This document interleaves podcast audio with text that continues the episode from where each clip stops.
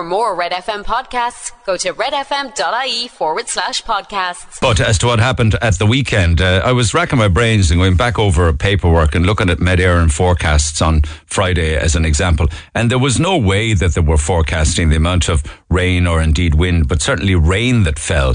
Uh, nowhere near it, even though Met Éireann are saying this morning in the Echo uh, that their forecasts for Thursday and Friday uh, last week had warned of heavy rain on Sunday with the risk of local flooding. I couldn't find that forecast anywhere. I'm, I'm not disputing that they said that they uh, warned of it, but I wasn't aware of it. I didn't see it anywhere. In fact, the, the Echo this morning leads with that story, the dispute over the Cork forecast with Met Éireann rejecting criticism from the Lord Mayor Deirdre Forde. She said that Cork City Council could never have prepared for it uh, because it hadn't received enough notice when they actually got it. Met Éireann issued a status yellow warning uh, just the day before, and there wasn't sufficient time, sufficient time, she says, for them to uh, to prepare, the city's drains were overwhelmed, as we know, by the intensity of the downpour. Now, some were critical on this program yesterday that those drains, for want of a better word, aren't serviced often enough and cleared and cleaned out often enough. But there you have it. Um, you know, hopefully uh, we'll learn from that. Um, but anyway, just be, be on your guard this week because it'll be a wet week and windy week. But I'd say everybody will be, you know, ready to rock when it comes to uh, um, whatever emergency protocols need to kick in, but hopefully they won't. But uh, talking about changes to protocols, um, this is breaking news uh, from yesterday, and the papers carry it obviously this morning. The eviction ban that will kick in in two weeks. Now we had a ban on evictions during COVID, so this is a new eviction ban. So the moratorium, the period in which you won't be allowed to evict a tenant, will start on the first day of November and it will end at the last day of March. And the papers this morning, like the Mail says, eviction ban in two weeks. Uh, this morning, the Star says landlords face ban on marching orders. And the Independent on, it ins- on its inside pages says, yes, this will happen but it won't ap- apply. The eviction ban won't apply to antisocial tenants or those that refuse to pay rent or those that damage the properties. They can still be evicted during the government's possible eviction ban. But it's still unclear to me. Like the Times says, the plan for the ban on winter evictions will last until March. They're expected to sign off on it today.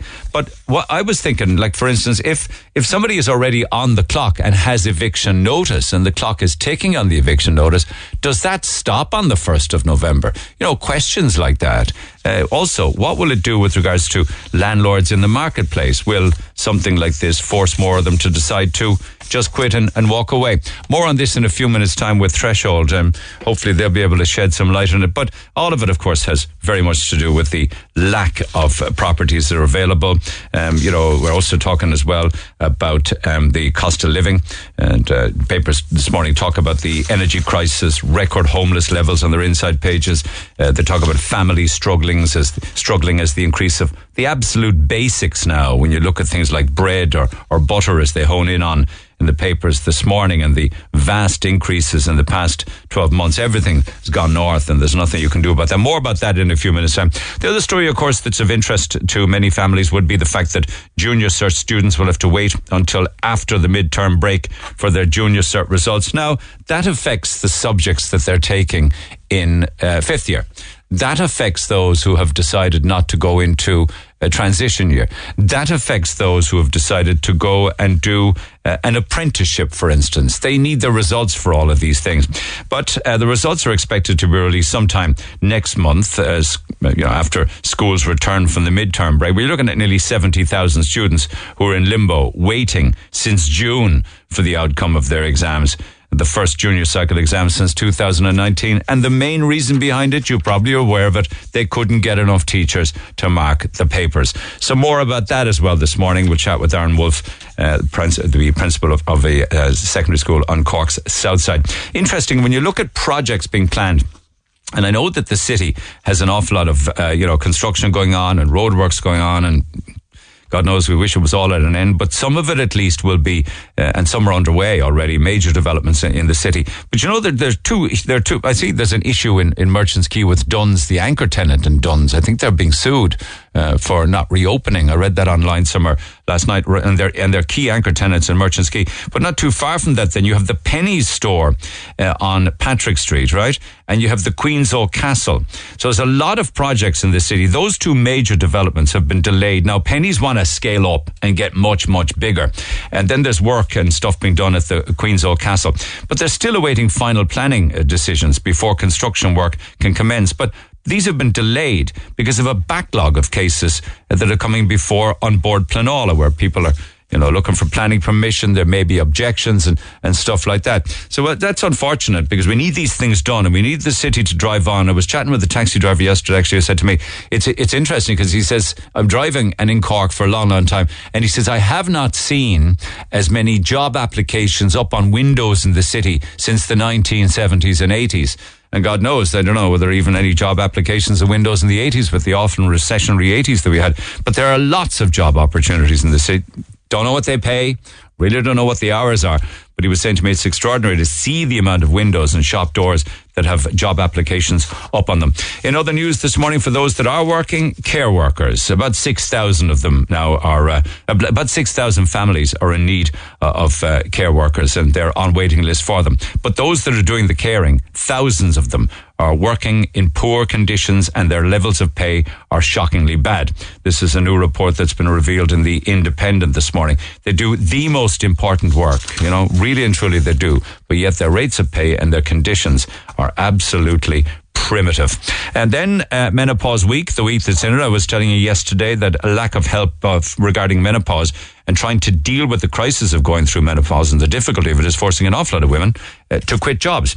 And the Mail picks up on that story today. Uh, in fact, workplace exodus of female employees is also dealt with in this morning's women uh, in this morning's Mirror, where they talk of menopausal women not getting the help not being able to cope. In fact, the Indo this morning says the women going through menopause are continuing to face all sorts of challenges, including a shortage of some doses of hormone replacement therapy which is being blamed uh, on increased demand for it. You think they could anticipate all of these things? But a lot of the texts that I've been getting from yesterday on menopause from people who have an opinion on it talk about women going through menopause not being listened to, not being diagnosed, not given the proper medication, not even being listened to properly by their GPs. And one or two other related stories that may be of interest. Bono's got a new book out and they serialize it in the newspaper. And the Star this morning says uh, that um, Bono's IRA death threat terror and gangsters planning to ki- to kidnap his girls. The memoir reveals how crime mob staked out Bono's home by all accounts. And one final one with regards to uh, criminality. You have uh, the former Sinn Féin councillor Jonathan Dowdall and his father um, in jail. They're expected now to get specially cooked meals in prison to avoid attempts to poison them because they will be testifying in the trial of Gerry the Monk Hutch. And everybody wants, to, wants them to get into court alive. So special meals, it's almost like the days of Goodfellas and uh, The Sopranos and mobster carry on, isn't it, when you think of it?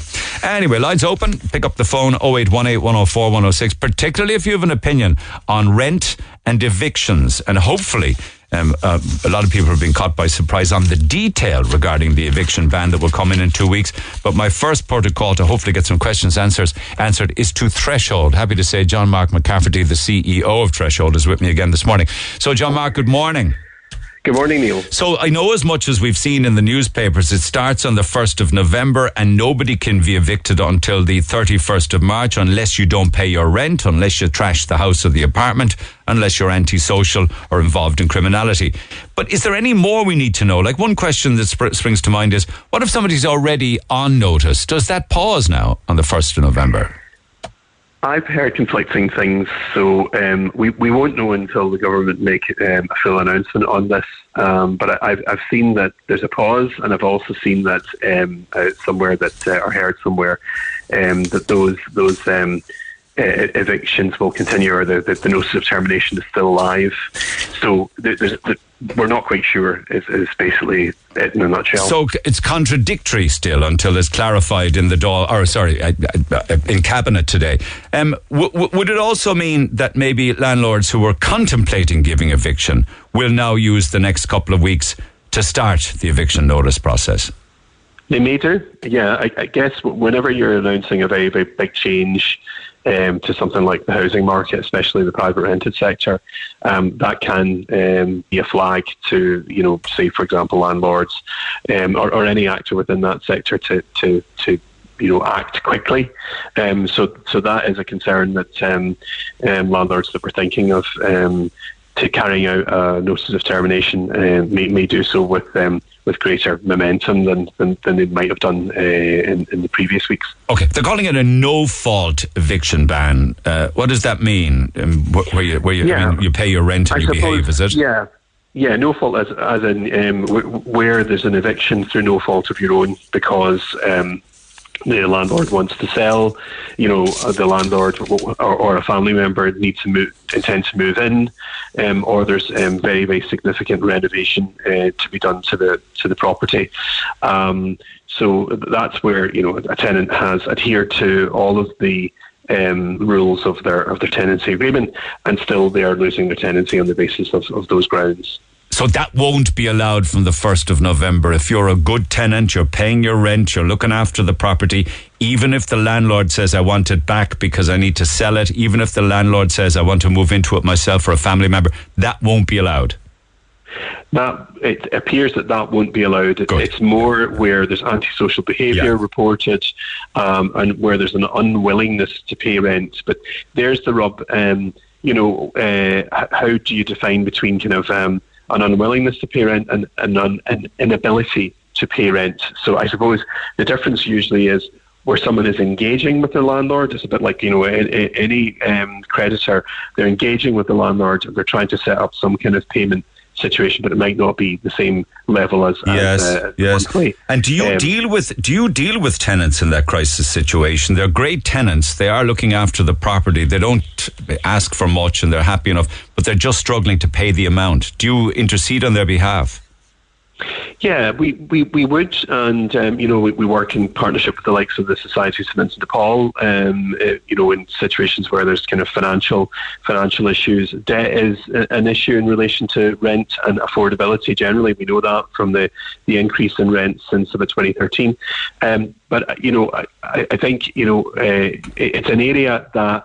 Uh, among, other, among other things, we, we need kind of uh, to look carefully now because of energy bills the rising cost of living. So while things were really challenging up until now, um, and rents continue to increase, it's the outgoings now over the next weeks, months that will be really, really trying for a lot of people who are on fixed incomes, who are on middle to lower incomes, and who are in the private rented sector, and they have to balance and they have to budget between paying rent to stay in their home. Yeah and also then keeping the heat on yeah. and you know ensuring the biscuits sit on the table. So that will be a real challenge over the next number of months, and, and I think that's part of the, the, the, the, picture here we need to consider as well. It's not just about the fact that there's a lack of a fundamental lack of accommodation, and and tenants uh, landlords are, are, are selling and moving out.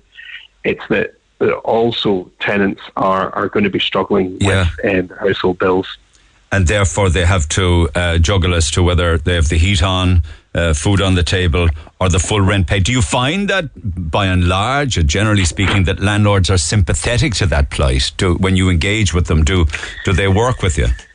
Yeah, the vast majority of landlords are, are, are good landlords, you know, and they, they, they sympathise with their, their, with their tenants. And, and our role in Threshold is to advise tenants, but also to, to mediate and work alongside landlords to find solutions. Um, you know, our work is to prevent homelessness from happening in the first place, to stop it occurring, um, and, and to ensure that people um, aren't finding themselves in emergency accommodation or worse.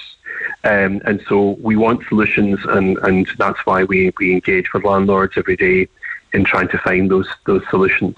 You'd welcome this, though. Surely be to God. It's uh, it's uh, it's what November, December, January, February, March. It's five full months where worry has been taken away from tenants. Um, look, anything that protects tenants is, uh, you know, by its nature, um, a positive move. However, um, we're also mindful of what landlords are telling us and, and what landlords are expressing around um, the you know the changes in decisions, um, the the fact that you know if you know there, there will be landlords who that genuinely need to sell because of their own you know issues, uh, and they need to kind of realise that income, and, and, they won't be able to. So we, we are mindful of that. So, but they I, won't be able I, to sell now. You see, exactly. So um, that's that's one of the drawbacks of a moratorium, and that's why you know a moratorium is not a panacea. It's not a silver bullet. It can create problems down the road. Um, it could create problems for s- supply of uh, private rented housing in the in the medium and longer term if landlords decide, look, that this is just one moratorium too many, yeah, and I've yeah. had enough. So, I mean, I, I have huge, and Threshold has huge sympathies in, in that regard, but what is the alternative right now when we see that, you know, um, we, our figures are that we've had um, 462 uh, private renters a, a, month this year on average um, faced with a notice of termination. Uh, on all of that, 50%, 58% is when the is where the landlord intended to sell. sell up, yeah. And that compares with 263 renters a month on average in 2019. Yeah, doubled. So there's a doubling, effectively yeah. a doubling of, yeah. of, of, tenancy termination. So yeah. there is now an epidemic of ten- tenancy terminations whereas the last month moratorium was to do with the pandemic. Yeah. So, um, it, and not only that, you know, four or five years ago, tenants would have other options if they lost their tenancy. There was there were other private rented houses, apartments on the market, and and they, they, they usually would have been able to access something else. There is now low or no supply of alternatives, and also emergency accommodation is totally maxed out at the local authorities and, and among the voluntary organisations. So people have no options. Their they option now, I found on this programme actually, is to go to family members if at all possible. Yeah. yeah? Absolutely. To follow the mercy of family and friends, to sofa surf, to couch surf. Yes. And they might be moving around different people, and that's a really chaotic and a really uncertain um, uh, scenario for people, especially families and children. Yeah. Um, and um, so it's a desperate measure. It, we're, we're living in desperate times. We'll see what happens later today then. But I did read in one of the newspapers just before I let you go, the Mail said tenants who have already received notice to quit orders will also be protected by the new legislation. That would come as a relief if it's true to people who are on the clock and say only have weeks. Maybe they have an eviction notice that runs out in the middle of November or December. Wouldn't that mean that they'd have somewhere at least to stay until March? Yes, yeah. if it means that the, the notice the process of notices of termination um, pauses, yeah. then yeah, there, there's some respite and there's some breathing space for people who have already faced those uh, notices to quit. Um, we just need clarity. And there's another thing that's needed clarity as well is let's say, for instance, if um, it's been a court order where evictions by court orders have been enforced, um, do they also also pause? Again, yeah, that that would that's subject to the, the, the final design of the of the legislation. Let's really. see. So, yeah, let's see. Okay, listen, John Mark, thanks for taking the call. Just to let you know, statistically, because we looked at Cork City this morning, there are 41 homes to rent on Daft in the entire area of Cork City and suburbs this morning. Mind you, there are 85 homes to rent on Airbnb in Cork, so double the amount on Airbnb. Isn't 41 a tiny amount of homes? Oh, it's tiny, and it's something we, have said repeatedly about um, the fact that um, a lot of people must be flouting the Airbnb the, the rules regarding um, short lets because, um, as you mentioned there, Neil, and it's very stark. There's double the number of um, homes available in Airbnb as there are um, in in relation to kind of longer term uh, lets now you know, the, the short lets are, are, fine in terms of people letting out a room or two in the house that they occupy that where there's entire homes uh, being let for you know periods uh, you know more than 90 days a year in the rent pressure zone areas, which is effectively all the towns and cities of the country. Um, that is in contravention, contravention of the law, but up until now, it just simply hasn't been policed, it hasn't been monitored or policed or challenged, um, and that's uh, it's not the, the only reason, but it's, it's one of many reasons why um, private rented private renting is uh, becoming out of out of reach for, for many households yes. and for many families, yes. and that's a real concern. Well, there are the statistics for you. Thanks for taking the call, John Mark. As always, John Mark McCafferty, CEO of Threshold. We got texts and calls after the break. Get involved in the conversation. You can text 086 8104 106, and uh, Carrie's got a story to share after the break. Text the Neil Prendeville Show now 086 8104 106. Red FM. Carrie, good morning. Good morning, Neil. How no, are you? I'm good, thank you. Now, you were listening to the program yesterday morning and heard various stories from people who find themselves in crisis because landlords have given notice to quit and the clock is ticking for many of them. Your text, I think, was prompted because of that, because with you, the clock stopped ticking. It literally, you ran out of time and now you're in hotel accommodation in Mallow. Am I right? You are indeed, yes. Okay, so that would be deemed as emergency accommodation. Did you did you That's move correct. in? So you and your son, what? You have a hotel room, is it? Yes, uh, we're in a hotel room at the moment um, because the council and HAP had nowhere else to put us. Um, and this is my second time trying to avail of emergency accommodation. Um, so they've put us into a hotel room. It's a twin bedroom for both myself and my son, um, and our cat and our dog. Right. So we're kind of, uh, yeah, we're kind of um, a bit all over the place there. The So the cat, the like, dog, your son, yourself, and all your possessions in the world in a Yes. hotel room in Mallow. For how long do you think that will be? Um, well, HAP have told me that it will be till the end of this month because um, the house that I'm going to has a tenant there at the moment and she is uh, moving out at the end of the month when she gets the keys to a council house. She's a failed of a council house.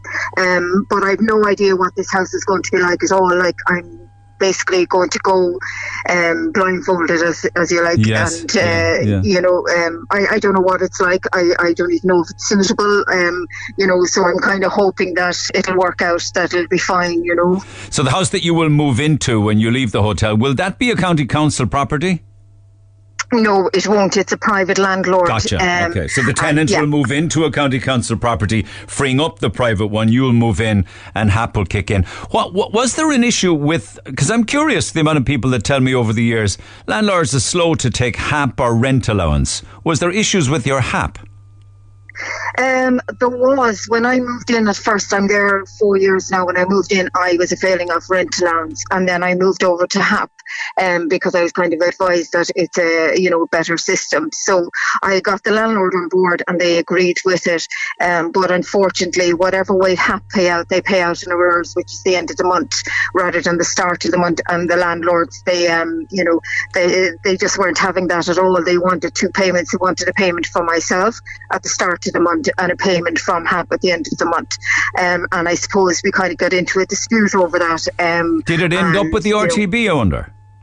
It did indeed, yes. We went to the RP, RTB um, because I was trying to, I suppose I was looking for validity on the termination agreement, um, you know, and there were other things that were going on as well that the landlord hadn't, uh, you know, kind of kept up um, maintenance within the house. Outside the house, they were fine because they were concerned for the neighbours, but inside the house, there wasn't much work done at all. Um, so I wasn't happy with it. No. Um, I took a case to the RTB. Um, I won that part of the case where you know they had to pay X amount of money to get things sorted. Um, and I, you know, um, without going into the whole localities of it, you know, uh, they became quite aggressive. Um, you know, so I received a small tiny sum from the RTB. But like the thing is, um, you know, they just yeah, they kind of wanted me out, and that was it. And Yeah. the validity was was accepted, Yeah. um, and that was fine. And I was to be out in June. Uh, of this year, Yeah, yeah. um, but but, but, so, um, but how how did you manage to stay on? Because this is October.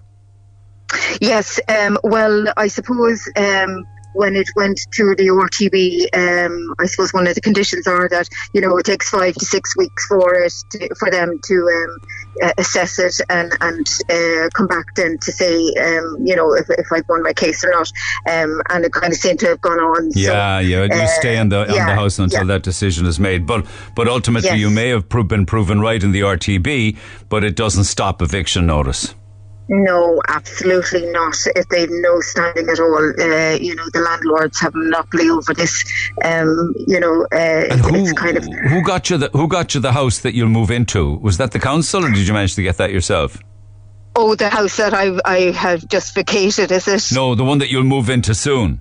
Oh, sorry. Uh, no, that was through HAP. That was through uh, Place Finders. Um, HAP. There's, um, Yeah. you know, there was somebody there. Um, she kind of, I suppose, she took pity on me, and she said, "Look, we'll try and find your house." Now, the thing is, Neil, I've done quite a lot of work in in the background. You know, I have written to the Minister of Housing, um, Darragh O'Brien, on numerous occasions.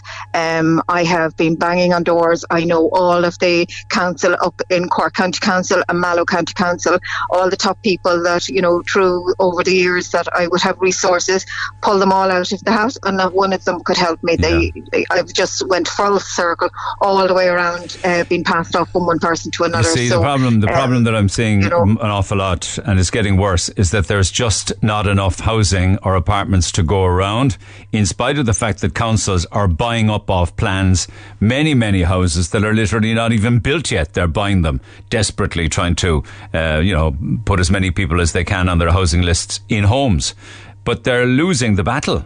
Um, to to Yes. some extent, people listening to this would say that there is luck on your side in the sense that okay, you're in a hotel now, but in maybe a month or two, you'll be back in what a three bedroom semi. I I don't know because I mean the thing is I'm also on a council list and you know I haven't um I haven't had a look in at all. Like I mean I bid for a house every single week um on the uh, their CBL um, website. And when I bid for that house I normally go to have a look at it because I get all excited thinking oh I might be next in the queue. And when I go to look at it the house is completely different than what's on the website. You have this lovely little picturesque uh, house on the website and when you go to view it uh, one house was so boarded up I had horses living in the front of it and we were like you know that's the house they're advertising. So Yeah. how people are getting council houses is beyond me. You know I don't know how they're getting them at all. It's, it's a crazy situation.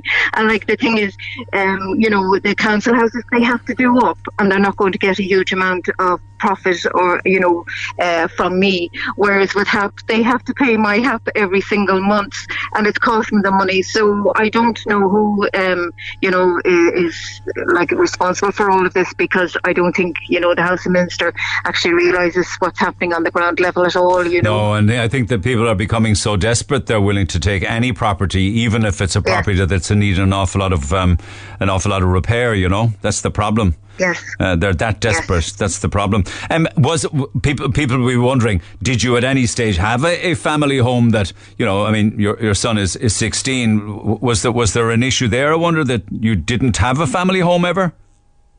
Oh no, we had a family home. We dreamt our, oh, sorry, we built our dream home, um, and unfortunately, eight years ago we had to vacate it because uh, there was an ongoing problem. We we built it um, in rural land, and um, it should never have been built really because the soil wasn't, uh, Oh, you know, the soil wasn't suited. So we had to move out, and we were told it'll only take six months. And eight years later, here we are. We're still renting, and we're now stuck in the middle of the whole crisis Oh my that's going God! on. so you know. fi- so financially, you must have been ruined with that house. Is it still just sitting there? It is, yes, um, it is. We were told it was going to be knocked down, um, but nothing has been done about it at all. Um, so yeah, it's still sitting there, and yes, we are being financially ruined. Like you know, um, and it's uh, yeah, it's just absolutely crazy. It's madness, you know. Um, so yeah, that's where we're at at the moment. Oh my God, that's incredible. That's that's another story in itself. A perfectly good home built in an area that I think uh, all sorts of issues with the land. The lads were telling me the soil, the sewage, uninhabitable. So you literally closed the front door and just walked away from it. That's right. That's what we did, and um, yeah, and and you know, there's there's a lot of uh, back and forth with engineers and and trying to. Is it um, worthless like now? we- Yeah. Oh yeah, absolutely. It's My not worth anything at all. You God know, we have to start again. There must be an awful lot of stress and anxiety and worry in your life from that day forward. Yeah, absolutely, there is. You know, and and this is the thing I heard on the radio earlier on the news that you know one in five are suffering from mental health issues. You know, um, and you wonder how people get there. It's all of this stuff. You know, it's the housing crisis, the health crisis. Um, you know, the system really um, Yeah, has yeah. failed its people. It has you know? actually, and you know, I'm hearing of a lot of people who are just leaving Ireland. A particular generation of 20 somethings, as an example, are leaving. Years ago, those 20 somethings were going because they couldn't get a job. Now they could get a job. The salary, though, goes nowhere near getting a home, but there is nowhere to rent. So they're going to Yes. other countries. Um, it's pretty much a crisis, isn't it? It is absolutely. Um, you know, I, I'm doing a degree at the moment, um, and I'm just we're, we're learning all about you know the the future plan for housing 2025, and it's absolutely joke um, reading it. You know, uh, and there is no future plan really. You know, Well, when you- we sort it out today. When you qualify as a social worker, which I believe that's what you're studying as, you will be dealing with the case histories of families going through exactly Yes. what we're talking about. I don't know how you're going to cope with that because, to a large extent, you'll be helpless.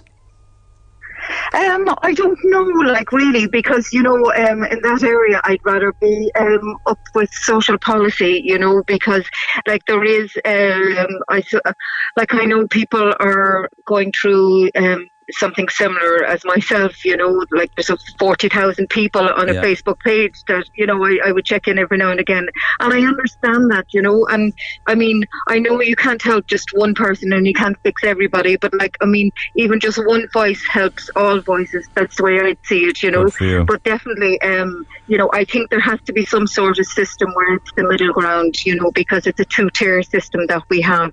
Unfortunately, it's them and us, but we need somebody in the middle there, and there has to be a system set up for that, you know, an actual housing agency that deals with people on the ground level. Well, maybe Um, maybe a new government, and whenever that will be, two years' time, might, might sweep all of that change into place. You know. Can I just ask you finally, living in the in the hotel? I think you're only you're only just settling in now, but like, uh, how how do you function there? Your son goes to school from there, does he? He does, and you know what? Um, like I've had to swallow my pride lit- literally because, like, what I've been through over the last couple of months, it's been horrendous. Um, you know, and we were moving stuff in there over the weekend, and we were going in with like uh, bags and, and boxes of things, and the, all the staff were looking at us, going, "Are they moving in?" Like I was treating it as a house because, I mean, obviously we have to bring all our stuff in. course, you know, yeah, I mean, in the yeah. hotel, and it's so embarrassing. You know, it's embarrassing for my son. He's going around to the um, the exit door, and we're sneaking in and out, and Ah, you know, I'm trying to, I'm yeah. trying to make light of this, but it is. It's horrendous. It's, it should not be going on. It's absolutely crazy, and nobody's taking anything on board at all. Nobody's helping. You know, And do you- there's no help there. What would you do then for um, maybe eating or cooking or laundry and things? Well, that's something now that I'm kind of, uh, you know, I'll be up against over the next couple of weeks. So, I mean, um, I'm not too sure really. I don't have a plan as such. I was just so grateful to get a roof off my head that I kind of said, you know, we'll, we'll get everything into the room and then we'll go from there. So, I don't know really yet, you know. Um, so, uh, like, yeah, we'll just have to kind of sort it out. We'll, Yeah, and we will, you know, it'll Uh, work out. But but but you must know where you're going to have the next meal. Oh yeah. Um, well, to be honest with you, I don't because the thing is, I'm not going to be able to afford to eat out, every day. I'm a full-time student, and you know, um, it's absolutely crazy. We're, we're going to have to kind of, I suppose, subsidise and and you know, um, just oh do what we have to do. Like you know. Oh my God! I hope that things improve for you in the foreseeable future. Maybe in the short term, when this house becomes free and you move into it, and it is nice. You know, you don't Yeah, you don't yeah, know, but fingers crossed. Yeah. Yeah. Yeah, and and you know what the sad thing about it is as well, like you know, um, I mean, just even last night there with my son, you know, um, when we were busy chatting away, and he fell asleep, and in his hand, you know, um, my father had passed away last year, last August, um, and it's been horrendous time. You know, we still haven't had time to grieve him. Um, he had a little pocket watch in his hand, holding on to it, and my heart just broke. And I said, "How did we get here, Dad? You know, how are we in this situation? It's absolutely horrendous. You know, it's. Horrendous, but like he's keeping the faith that something is going to come up, so I have to be there for him. You know, He's keeping your dad's watch hope close to him, hoping that He your is, dad will yeah. be the intervention to make things better in your lives. That's that's a lovely trait in a son. You should be very proud of him.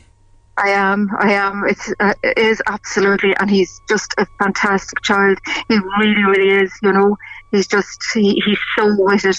Um, you know, um, for for a sixteen year old, he Okay. just really clued into everything. Like, Okay. you know, he's so passionate. Okay, well, you're looking after each other. Do stay in touch, and hopefully, the next few weeks will be good news for you, and you can move on and upwards. Will you stay in touch?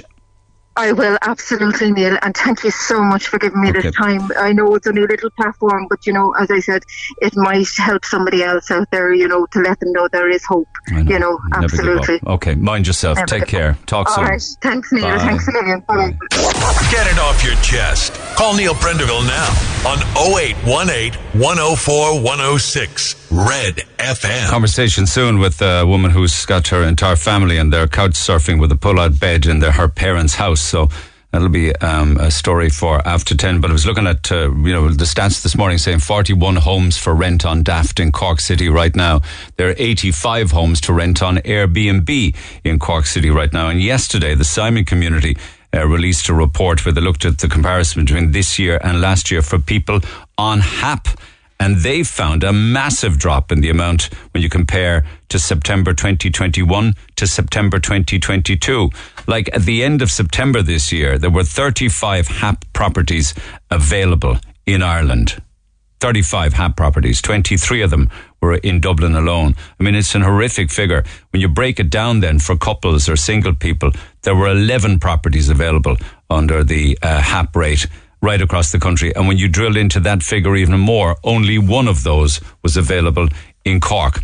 Uh, it's insane. Say, lone parent with a child, there were only 13 properties available, um, and six of those were outside of Dublin. Uh, maybe there was none at all available uh, in Cork at the end of September for a lone parent with a child in Cork. It's a shocking statistic, particularly when you even compare it to last year's figures and numbers, and they were bad enough as it was 12 months ago. Uh, more on evictions and issues like that uh, with the announcement of a freeze on evictions that'll come into place on the 1st of November and last until the end of March. Um, that's an emergency um, uh, law that's been passed. Now, we had one of them in COVID and it's back again. Of course, no such rules apply to people, unfortunately, that might find themselves suffering to pay their mortgage or getting into mortgage arrears, which is very unfortunate. Maybe something could be done in that regard as well, as people juggle between uh, utility costs and fuel costs and food and mortgage payments and everything else like that, and Christmas around the corner. But there is some great news, uh, particularly uh, for um, an Irish girl's family. Um, I heard it earlier on this morning, the story of Emma O'Sullivan Lafora. I mean, she went through a 14 hour risky operation in Spain, uh, and the family are delighted with it because she's pulled through with it. You wouldn't believe the amount of work that was done and the amount of surgery that went on. Apparently, first of all, it, she had an intestinal transplant. She was only 17 months old. First of all, she had an intestinal transplant, and then she received a new liver, a new stomach, a new spleen, a new pancreas. I had to read that a couple of times to make sure that it was true and accurate. But to fill us in on the backstory, her grandmother is Helen O'Sullivan, and she joins me by phone with the update on this fabulous miracle work of science. So, Helen, good morning. Good morning, good morning to everybody in Cork City, Thank- Cork County, and congratulations to the Barrs on winning the county final. Well said. What a great introduction. You're also living in Spain, haven't, aren't you? And have been for quite some time, I believe. Well, I've been I've been living in Spain for the past forty eight years. away. 1974. Go I came in Franco's time. in Franco's time. Franco. And did you, just as a by the way, you set up an English language school, I believe, did you? Your son we was have an born English there. language school, and my three sons were born here in Segovia. And where are you and, originally uh, from? I my mean, uh, granddaughter as well. where, where, were you I'm raised? From, originally from well from Blarney. I was born in Blarney. Mm, went to school in Rockbeacon. Ended up in the North Pres con- the convent in Cork City, Right, and then went to Spain in my early 24s, 25. right. And you never lost your Cork accent, in fairness, yeah? No, no, you can't lose a bad thing. You can't lose a good thing. No, no, no. tell us all about tell us all about Emma, will you? well, what can I tell you? She's, she has, after coming to a remarkable recovery, doing very well, thriving, a great recovery, a great recovery. And you said it yourself. She she had a, the the transplant recently. And what And about all the other? What about all the other? What about all the other organs that you received? Is all that accurate? It is. It's quite. You, you mentioned yourself. You're quite correct. The liver and and the and the stomach all together in one day. Liver, stomach, Uh, a spleen, a four- pancreas, exactly, intestines. and the, and of course the bowel. Incredible. a short bowel. They Yeah. call it a short bowel. They call it here in Spanish. Was it was it a very risky operation then, considering her size and her age? very risk. It, it ran a high risk of rejection or infection. But Emma got neither one. She made a remarkable, a remarkable recovery. Yeah, yeah. Very successful. So very successful. Because she's only, as you say, she's only 17 months old. If she was that That's unwell, right, I'd say she right. spent a lot of those 17 months in hospital anyway, did she? she did indeed the first six months, and then the comings and goings, revisions, and then waiting on the. She was on the waiting list for the transplant. Or was she unfortunately deteriorating while waiting? Very, very much, very so. It was either, it was very urgent. She was number one on the waiting list, and when it turned up, she was compatible. And they said, "Look, let's try the new system called uh, systolic donation." And as you know, Spain is number one in the world for donation. These are donor the organs organ you're donation. talking about. Yeah. It, it is. That's right. Donor organs. Isn't it amazing? And in transplant organs as well, the hospital in Madrid, La Paz, is one of the most famous hospitals in Europe. Right. And maybe in the world after this. Right. And and So the you- main thing is that this gives rise to more donors, That's- more, um, it, it, because the, donors, as you know, are very scarce. People don't. So this might give rise, and it's a breakthrough for. that- yeah, I know. If people, donors. yes, for instance, if people are going through tragedy in their own lives and they're asked about donor, That's- about donations, Yeah. that they should consider it. Yeah. Have you seen a huge improvement in her now since the operation? I think somebody was. Unbelievable. I think you, your your daughter-in-law was quoted overwhelming. they got their new they got a new baby back. And she's right. That's what we got back a new baby. Unbelievable. She's crawling around the house, eating, eating uh, perfectly. Fantastic. It's it's it's unbelievable. That's why the the surgeons and all the hospitals are so happy. She's number one. No rejection, no infection.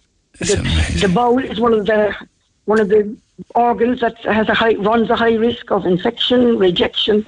It's a very delicate organ. It's a great story, Very and I know I know that you're especially happy. on a baby, Yeah. especially on a baby. We're over the moon. We, we can't believe it. Yeah, yeah. And family back in Cork are delighted, and I think there's family all over the world, I believe, isn't there? The Cork, Mitchelstown, Blarney, Donoughmore, every, and the States, my brother as well. So we're all over the map, all over the world. Delighted for you, all of the family and little Emma on the mend.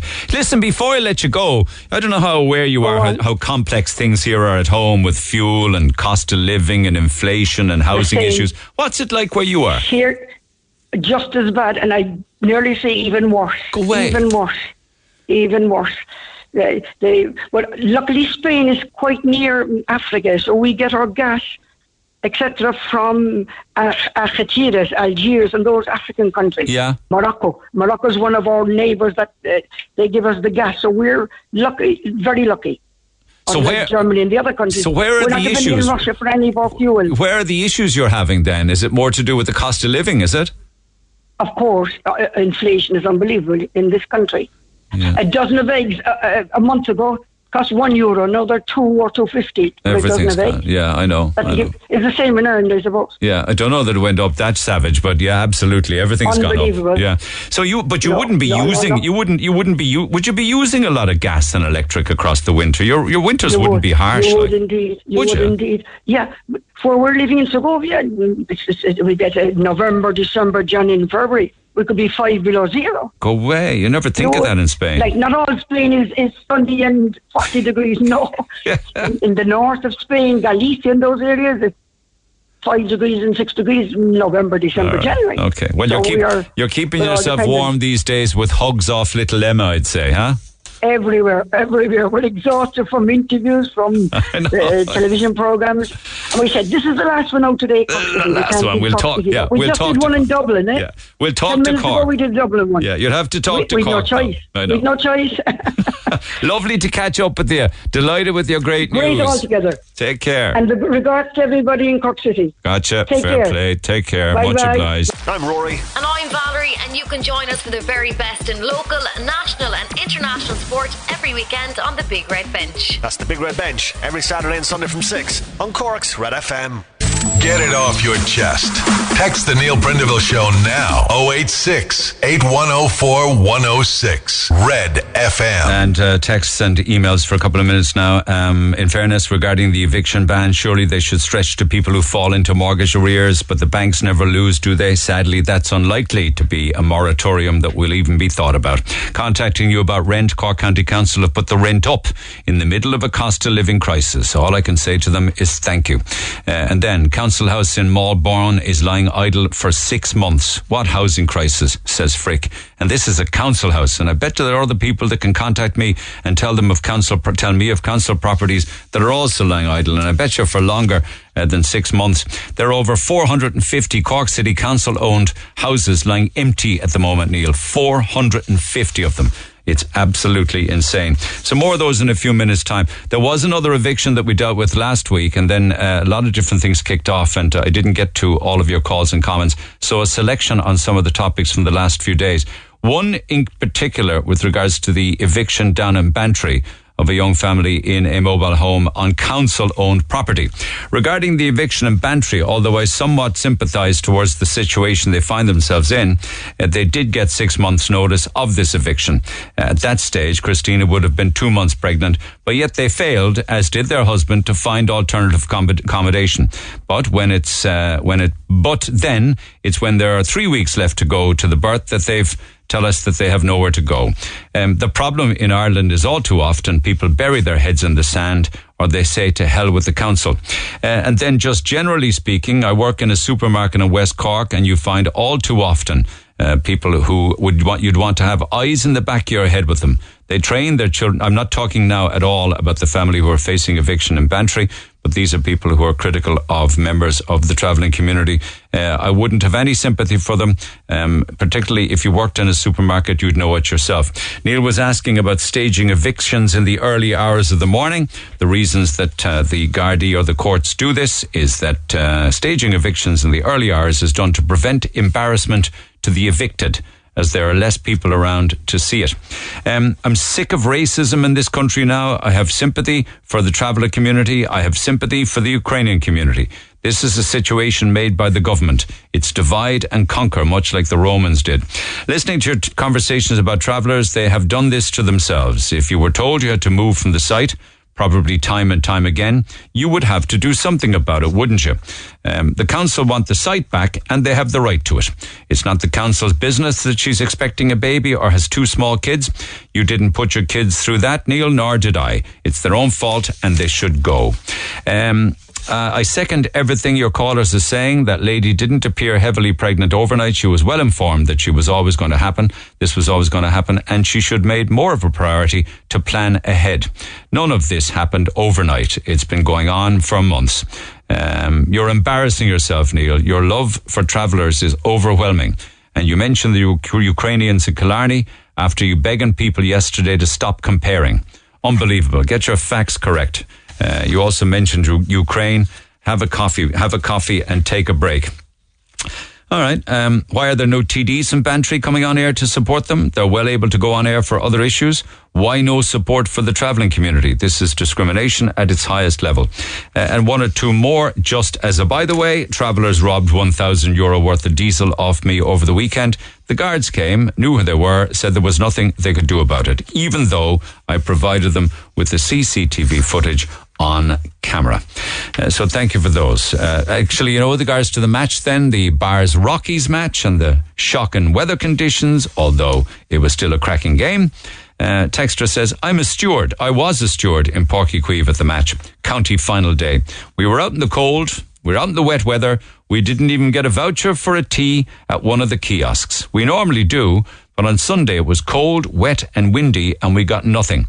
At the briefing, a few other voluntary stewards were also complaining about this, but nobody was listening. Um, and then, uh, because of the weather conditions and drivers who were driving about and um, trying to get through the flooding in their cars, some people were critical of motorists. On the way home from the match, I was trying to get my dad and a few older men to walk in the middle of the road on Church Road because of the flooding. An ignorant driver behind us kept on beeping. I put my hand up to gesture five minutes. Just give us five minutes. But he kept beeping and sped past with his fingers up gesture. The two fingers. No respect, I can tell you. I was certainly very annoyed, says uh, Aita by text. Text 0868 104 106 on that and lots more besides. And then to those that find themselves living in council properties, um, you are tenants of city council. Um, city council should be prosecuted as slum landlords. My sister's been living without a flushing toilet now for years. Constant flooding in the home due to the pipes blocked up by debris from re- renovations that happened years ago. The whole lot of them are slum landlords. They never do anything. That's following up on Jeremiah's call yesterday where he's living with damp and mold for years. Anyone having issues with the council are wasting their time. I've contacted them over 300 times over the last three years about leaks in my ceiling. Every time I get a woman on the other side of the phone who just gives me the height of abuse. She is very vulgar as well. Okay, that's a selection of text. Text 0868 104 106. Uh, just a quick call this side of the ad break, if you don't mind. Kevin, good morning. I'm good, uh, and of course, it's it's all about housing. It's all about property. It's all about trying to find somewhere to rent. There's a rent freeze from the first of November for, for six months. But what's your own situation? The situation, Neil, is um, my due to health reasons, my mother had to move in with my sister. Okay. Um, because there's stairs in the house and a few bits and pieces like that. So Okay. basically, we, we have a house sitting idle on the south side of, of, of Cork. There. And did you come Um, up with a plan? Did you? I came. I've I've I've exhausted a lot of avenues really, but basically speaking, going to get the house up to some rental standard, it has to be rewired and a bit of plastering done and a few bits and pieces Okay. done. So you're going to be estimating around 30, 30 grand to get it done, right? Now to get it up to RTB standards, you're probably talking about hundred grand with their with their with their with their um, with their standards and so on and so forth. But anyway, thirty grand, I'd say we'd get a rewire and get a few bits and pieces done. Now, if I do that, uh, it's going to take me about ten years to recoup that thirty grand before there's any income coming off the rent at all. Of course, yeah. You've got an outlay Right. of 30 or 40 grand straight away. Yeah. Exactly, exactly. So the situation is it's sitting there at the moment, right? So I was I was making a few calls and a few bits and pieces and trying to find out a bit of information what I could do with it and basically we can't sell it because in the in the in the near future we're we're we're we're thinking that my mother's gonna have to apply for the fair deal scheme. As in, as in nursing home accommodation. Exactly. Yeah, Exactly. yeah. So if we sell it, it's it's we we're, we're we won't be we won't be able to play for that. So we have to keep the house um, uh, regardless. So what we're going, what we're planning to do is, I, a friend of mine told me that you get onto the council and the council would take it off you for 10, 15 years or whatever the case may be. They'll renovate it and they'll they'll do a deal with you in regards to the renovation costs versus what they're what they're going to pay you for rent and so on and so forth. So I emailed the council, I rang the council, I rang the housing department, I done everything in the in the city hall, and I've heard nothing back, nothing. So What I- happens when I- you answer the phone, when you ring the phone, though? Um, no, the answer all right. The answer all right, and they sometimes they transfer you. They say you're onto the wrong department, or I put you on the right department, or whatever the case may be, and you just get a voicemail, or you know, you just get an answering machine, or so on and so forth. So this fellow rang me back in here one one time, and he told me that um, that I I actually emailed this guy, and um, he said that look, he doesn't deal with that side of it, but he'll get somebody to ring me back from the department that Yeah. does look after that. Yeah. So I haven't heard anything back. yet. Just So- nothing, yeah, yeah. it's so it's just sitting there now at the moment, and we we can't do anything about it. And, And how uh, do you know that the cost would be, say, 40 grand if you, if you Well, I, I know people. I, I know. I know. I know. I know, I know people in the trade, and I've just got prices off them and rough, rough estimates and all that. But I mean, getting prices now and getting prices in six months' time are two different things because of the price. That, you know, everything is going up and yeah, costs yeah. and stuff are going But up. if So you were to I'm rent only- it, if you were to rent it privately, um, I'm not saying Yeah. that you would rent, would rent a dangerous home, but if you rented it privately, you wouldn't have to do any of that work, would you? No, no, but it's just the the, the rewire the wiring side of the house has it hasn't been rewired since since it was built. Yeah. and this is back in God only knows when. But no, no, I just conscience conscience wise, I wouldn't rent it with the wiring the way it is. I'd, I'd prefer to have the, the, the wiring up to scratch. But doing the wiring, you have to chase all the walls and so on and so forth. So you're, you're going to have to replaster after that, and you know you're going to have to have it some some way decent for somebody to rent the the property or whatever. You know. Yeah. Um, so anyway, um, that's not an option at the moment uh, to do that uh, financially and all that. We I basically don't have the, the, the funds to do that. So anyway, moving on from that, there's two other houses within the space of hundred meters of my mother and father's house that are owned by the council that are sitting there with over twelve months. Wow, just sitting there. So in, in, in the space of 100 metres, so there's my house, there is two other properties owned by the council, three houses in a prime location, two bus routes uh, to the city, um, a, a nice location up near the near the lock. Three houses in the space of hundred meters that are now sitting idle. And was work done on them? Were you watching them over the past year? Were there? There's nothing done. Nothing done. Nothing. Absolutely so nothing. somebody clearly one- moved out one- or something in both of those cases. No, they're, they're, council houses, like. Yeah. Um, yeah, no, there is situations behind why both moved out, but I don't want to go into that because that's that's that's that's their own personal uh, uh, situations. I know I know why and and how and so on. Okay, And, But anyway, I don't want to go into that because that's, it's not my business. But they're they're owned by the council and they're sitting there idle. So there's potentially three council houses sitting there. There is two, but my one could potentially be another council house if they just got back to me. And um, it's insane, isn't it? Yeah. No, if they got back to me and said yes, they'd take it, the fact that the other two are sitting there for twelve months with nothing done.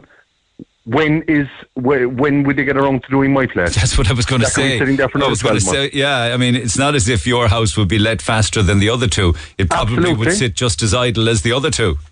Absolutely. And that's soul destroying for people listening to this, desperate for Oh, somewhere th- to th- live. this is it. It makes my blood boil because there's like, I, I honestly know, Neil. d- d- Do you remember back along there? You had the lady that was living in the car and Yeah, you know all sorts thing of stuff, tents that. and everything. Like, like my heart was breaking for her. Like, and I, I, I was actually thinking at the time, do you know, I could, ac- I, I'd actually give her the house to live in for nothing until she got her feet in the ground. Yeah, yeah. Do you know, if, if if the wiring was done and uh, do you know, uh, my conscience is okay that the house is going to be safe. But if it was fine for your mother, how much of a danger is it?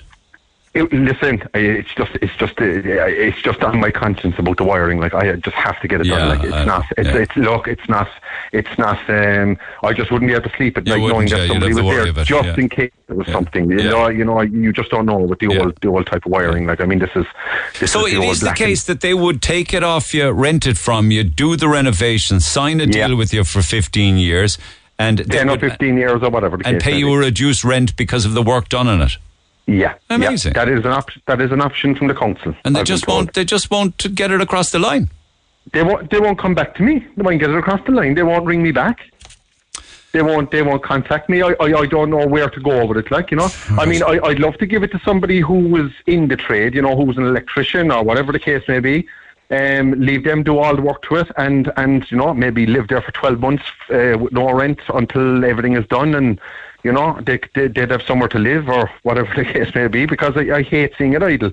And it makes my blood boil in that there's two other houses owned by the council within frustrating. 100 yeah. metres. It's so frustrating. Yeah, yeah. It It's, really it's, it's ridiculous, like, and, and you people they're paying, they're paying, uh, they're paying hotels and everything to keep people inside, and then and uh, and uh, there's three. people There. No, God only knows if you drove around and spoke to other people in the in the in the area, how many more are idle? Here's another one for you, Neil. I counted 33 houses on the north side boarded up with steel shutters a week ago. 33 of them, and that's just somebody who was driving around areas of the north side.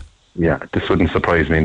Like as I say, Neil, this is a prime location. It's shocking. Two bus routes within. I know, it's geez, heartbreaking. Within 200 meters, you have two bus routes. You don't you even need gonna- a car to live here. Like, Yeah, so what are you going to do? what can I do? Just leave it sit there. All right.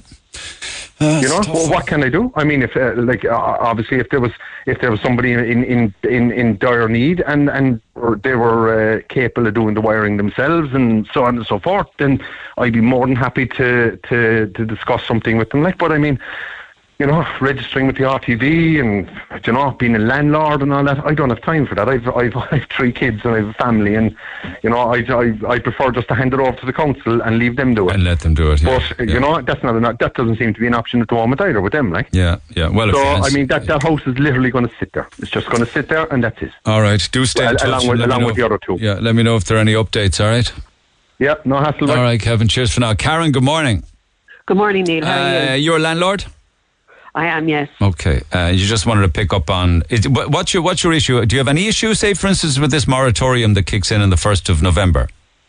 Well, provided that you're still entitled to get tenants out who damage your property or don't pay your rent, I feel it's fine. It's fair enough once the tenants are minding your property and paying your rent. Really, other than that, I wouldn't have an issue with it. But at the moment, I suppose I'm only a very small landlord. I only have one property rented out, which we look after very well, and we're lucky we've good tenants. But the government will make it impossible. Like, first of all, you have the RTB that nobody can contact or get onto. It's just a nightmare trying to deal with them.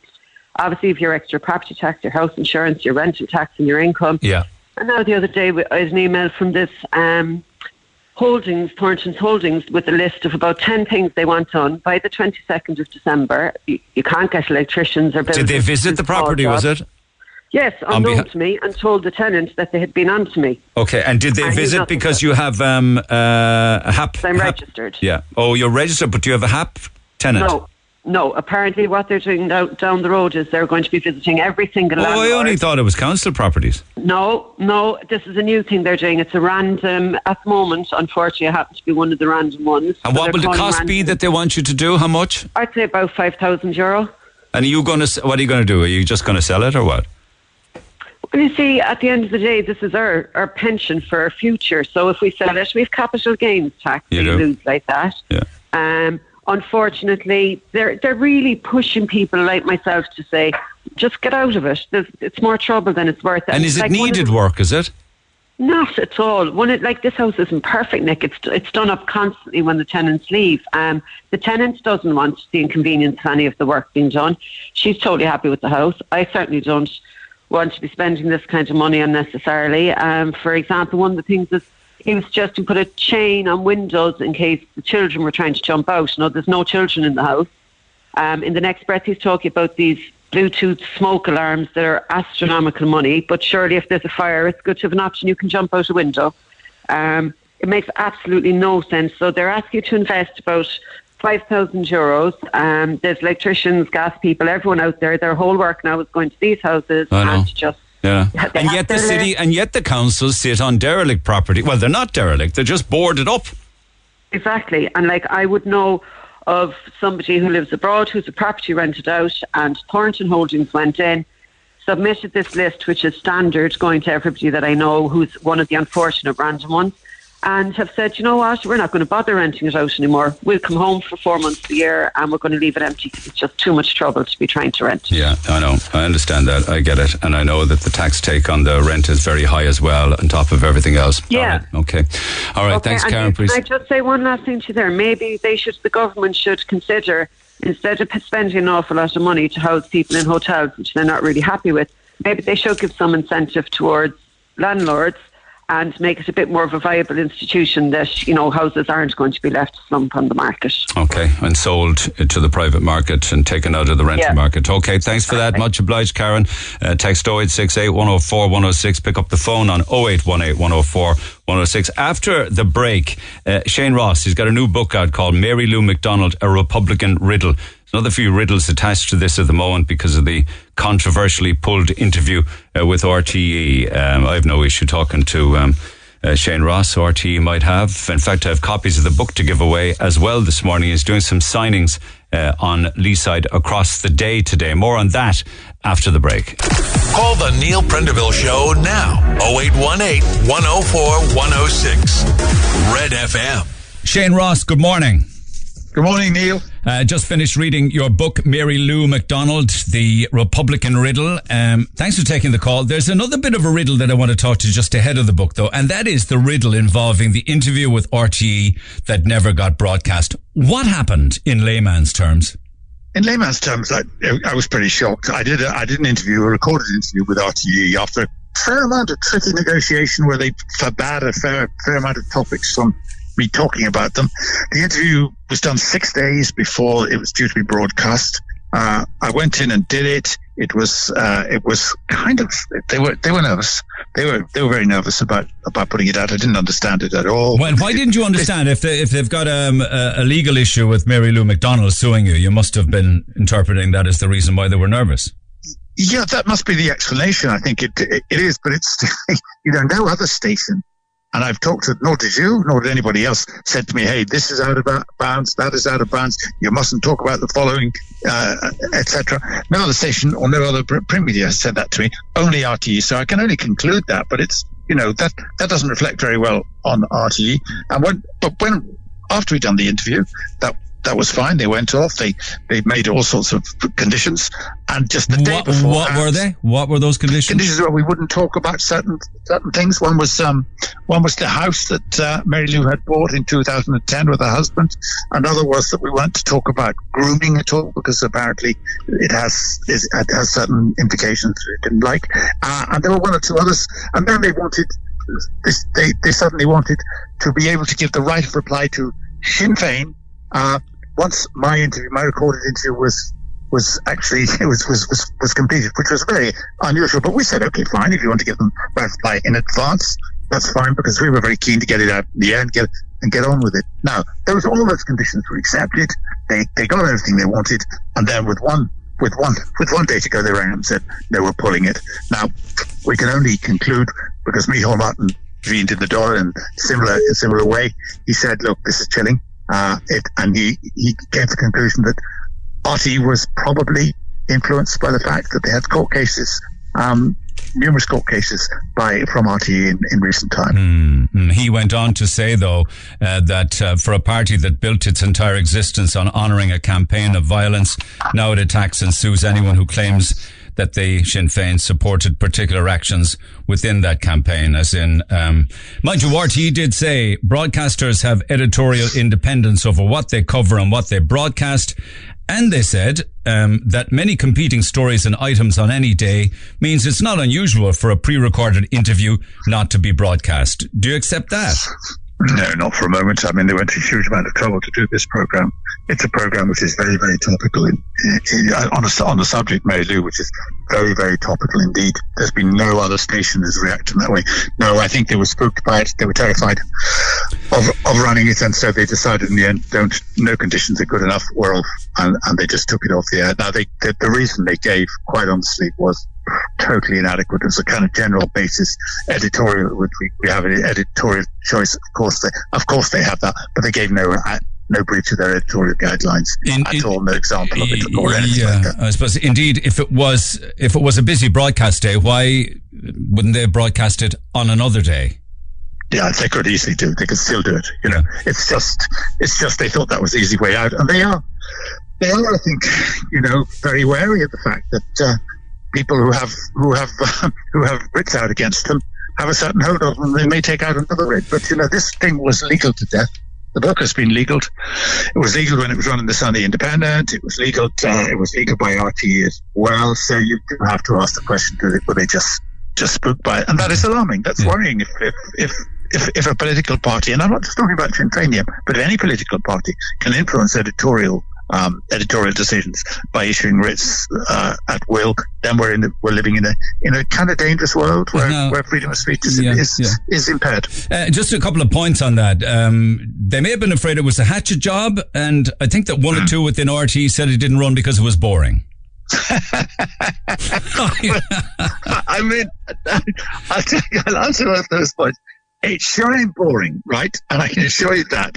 And they didn't think it was boring. They thought it was terrifying, right? They, if the interview itself, they're right about one thing. The interview itself, they sanitized, uh, by, by saying this is too exciting. We're going to have to legally, we're going to have to legally cut it down and cut out the, cut out a lot of very interesting bits. They sanitized it. If it was boring, it's because they made it boring. But Claire Byrne is a very good interviewer. She doesn't allow boring programs. She, didn't ask, she doesn't ask boring questions. She may be uh, been under certain constraints, but it certainly wasn't boring. I can assure you of that. Okay, Um, okay, yeah. That was that was nonsense. You What- that was that was that was. By the way, sorry, sorry. That was RTE sources. That was not attributable to anybody in particular. It was a kind of vague, overall, anonymous person. I wouldn't take any notice of that one at all. Right. Um, just on that point, though, I couldn't help but thinking when all of this controversy was rolling out, uh, Salman Rushdie's book, uh, The Satanic Verses, when Yeah. nobody, when it was banned and nobody could get it, or it wasn't talked about in media, everyone rushed out to buy it. This could be the best thing that ever happened to your book, couldn't it, with regards to Yeah. public interest? Yeah, well, I mean, it wasn't by design, you know, that this happened, but Oh, but, I, I know, but I'm just saying as a consequence of what happened. It could, of course, it could, because because what it's done is is is made people think rightly that there's there's there's stuff in there that never has been seen before or never been read before, and there's certainly that. There's all sorts of, of stuff which she doesn't want to see, and there's all, all sorts of stuff that they do want to see. But the real message is Sinn Féin likes controlling their own message. You can't blame it. All political parties do that as well, and they would rather see. Um, they would rather see they wrote this biography of Mary Lou rather than me, but it's not critical in some parts.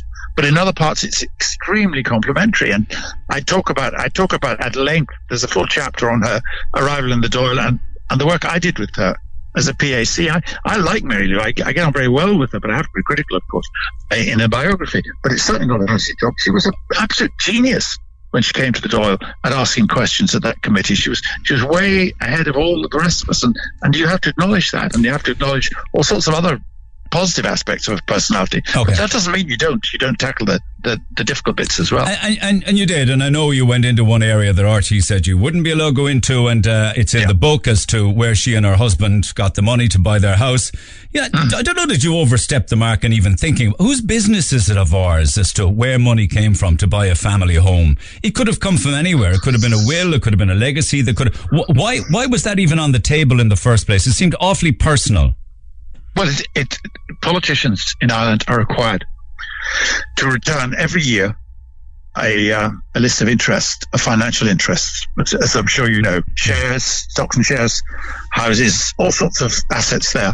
Uh, Mary actually happened not to be in the Dáil or in the European Parliament at the time that the house was bought, so she wasn't subject to that. Cash doesn't come into those interests at all. But, you know, in Ireland, we've had a, a pretty unfortunate run of of problems with politicians who've owned houses. I think Charlie Haughey in particular and others like that. And I'm not suggesting for one moment, and nor should I be, that Mary Lou the money that Mary Lou got or her husband got, the two of them got together to buy this house, was in any way untoward. But what I'm saying is, it is a sensational amount of money they spent on that house. It was turned from a very drab bungalow. You'll see that the pictures are in the book into what what, what I describe as a mansion. Yeah, but they're entitled to rear their family in the best surroundings they can and put a roof over their head as best they can and to scrimp and save and and and struggle to do that. In fairness, I mean, yes, of course they are, and good luck to them if they can do it. But I think as public figures it would be far better, and this question will be asked and asked and asked again, if such a large amount of money, if there was an explanation for it, if, if they came out and just said, look, we did get a legacy, we, we got a half million legacy, or we got 400,000 legacy, and we borrowed the rest. That's fine. Yeah. But at the moment, it's, it's a question which has never been answered. And, you know, the, at the time, 2011 and in 2016, there were questions asked about it in articles, but very short term, saying where did the money come from? They were never answered. And I'm asking, I'm asking it again because if Mary Lou becomes Taoiseach, which is very, very likely, she's going to be asked this question again and again. And the best thing would be just clear the boards and say, no problem here. I got this money from such and such and such and such a place because there's no visible means of support. And it would just reassure the public if she did that. I'm not suggesting she did anything wrong. No, I'm nor, suggesting no, would be in her interest. Because you can't, you can't make claims without proof. I mean, it's, it's no. extraordinary because the opener in the book talks about not all of the people who would talk to you, but all of the people who would not talk to you. Uh, many of yeah. them, of course, sitting Sinn Féin TDs, councillors, people north and south of the border. Uh, one or two did. I know Arlene Foster did and one or two like that. But um, many people within the echelons of the former IRA, nobody. Why do, why do you think that the shutters came down? Uh, upon well, you. I, you I, asked for I think that up to and including Mary Lou. Oh yes, I think that. See, I, I, did talk to Mary Lou in the book, and I did I did talk to her, and, and the topic of that conversation, which was a difficult one, is in the book. But basically, she said she she'd give me a week and then she'd come back and she came back. But that's not no. talking to you. That's saying she's not going to talk to you. Correct. But I met her and formally and we talked about it. So we sat down and talked about it. Um, and then she came back a week later and said, I'm not going to stand in your way but I'm not going to help you because I I wanted help in introductions to her family. I didn't want it to be an authorized biography. I didn't want very much help because I wanted to be independent. Then she came back. She said, "I'm not going to help you with it at all." So I had to start, and then I, then I started ask, asking um, members of Sinn Féin, all of whom I know, guys who were virtually TDs, uh, would they do it? And f- first of all, they all said yes. Then they checked in with their press office, and then they all said no. But, and so did, and I talked to a lot of the, I tried to get in touch with a lot of the hard men in the north, as they're called. I got in touch with a lot of them. First of all, some of them said yes. Then they said no. They came back and said no. They referred to the press office okay. as far as I can see. Okay. No, okay. that's okay. But there was a kind of, there was a kind of a matter. Very, very, very disciplined a matter. But as you know, Neil, and I know, that doesn't last for a year. I got to talk to lots of members of Sinn Féin off the record afterwards. I got to talk to at, at least one member of the Provisional IRA Council. Uh, former member of the Provisional Area Council, who told me what he thought, felt about Mary Lou.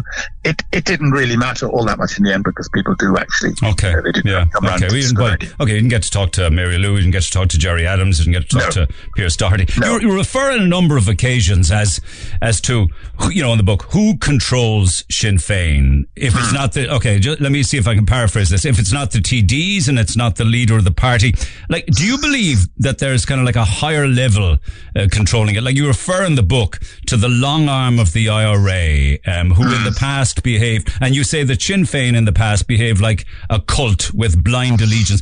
Do you think there's a level above um, Sinn Féin's hierarchy in Dáil Éireann and Leinster House? Do you think there's a puppet master? I I don't think it's quite as quite as blatant as that, but I do think that you know. I asked the question of, as you see, as you saw, of Arlene Foster, of Colum Eastwood, and of uh, and of others like Jeffrey Donaldson, uh, and the SDLP, and all of them, to one to some extent, would reply that they thought that there was an army council, maybe by another name now, but those people who were in the Army Council still had a large influence. It might have been, it's, obviously a reduced level because there, there, there's no there's no suggestion of arms being used ever again by anybody in Sinn Féin, but they do appear to have a, a large amount of power. And you know, I went to the I went to Sinn Féin Ard Fheis, and I detailed this in the book uh, last October, uh, and it was quite apparent that members of the old Army Council who had been there, who were members of Sinn Féin, were there. They were, and they were not very active politically when they were there, but they were kind of holding court at various tables, and people came and talked to them. So it But aren't to they entitled to be there though if they were all in for the. Good Friday Agreement?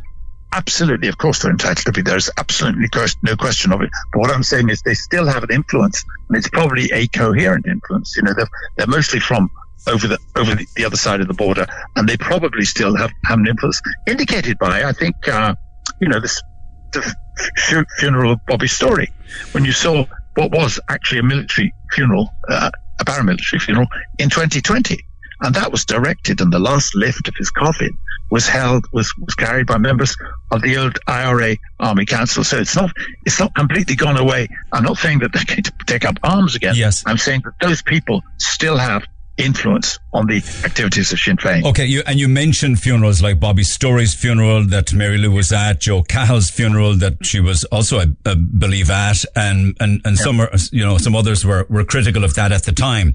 You kind of Yeah. paint you paint a critical picture of her for going to that, but don't don't Yeah. you accept that if she's going to bring both sides of the border together, and and one of her her three pillars is lead the biggest party, become the first female Taoiseach, uh, Taoiseach and unite Ireland, that she needs to reach across to all sides. That's what she's been doing. Uh, and it's been a very, very uh, difficult uh, tightrope for her to walk. Uh, and she's done it very, very successfully. What it does raise is the question, I suppose, of what does she believe in? Does she believe that the armed struggle, as they call it, was right or was wrong? that in an article in the irishnews.com, Mary Lou McDonald said that the IRA's campaign was justified and there's every chance she would have taken up arms during the Troubles herself. She said that uh, she would defend her attendance at events commemorating those involved in IRA violence. And she said, I wish it hadn't happened, but she said it was a justified campaign. She said that to the Sunday Independent. Yeah, you see, that's that's the dilemma she gets herself in from time to time. She has to kind of say that to keep to keep the troops happy. The question is, does she actually believe it or not? Well, she And, uh, went on to say that if she had been old enough to join the IRA, she thinks that there was every chance that she would, that there would have been every possibility that she would. But Neil, she was old enough to join the IRA. She could have, she was born in she she was born in 1969. She was 18 at the time of Enniskillen when the IRA carried out those awful atrocities.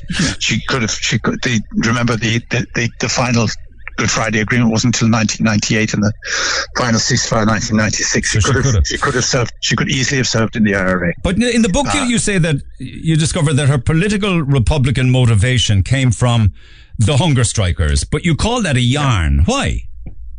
Well, I'll tell you why I find it very, I find it questionable. I, I think she, she has made a very good case for having a Republican having Republican convictions overall, because she's she makes she she goes in a background from time to time, which is Tipperary, and it's kind of Republican nationalist Tipperary. Her father was Fianna Fáil, and her mother was nationalist as, uh, as well from a nationalist family. So she has the background. But then she comes, then she comes out with, and she says this to public. It's it's it's for the kind of, it's for the it's it's for the loyalists. She says my my Damascus moment. She says was when I was twelve when Bobby Sands died. Now that's quite possible for a lot of people, and a lot of people were really moved and rightly moved by the appalling things that happened to those stri- hunger strikers.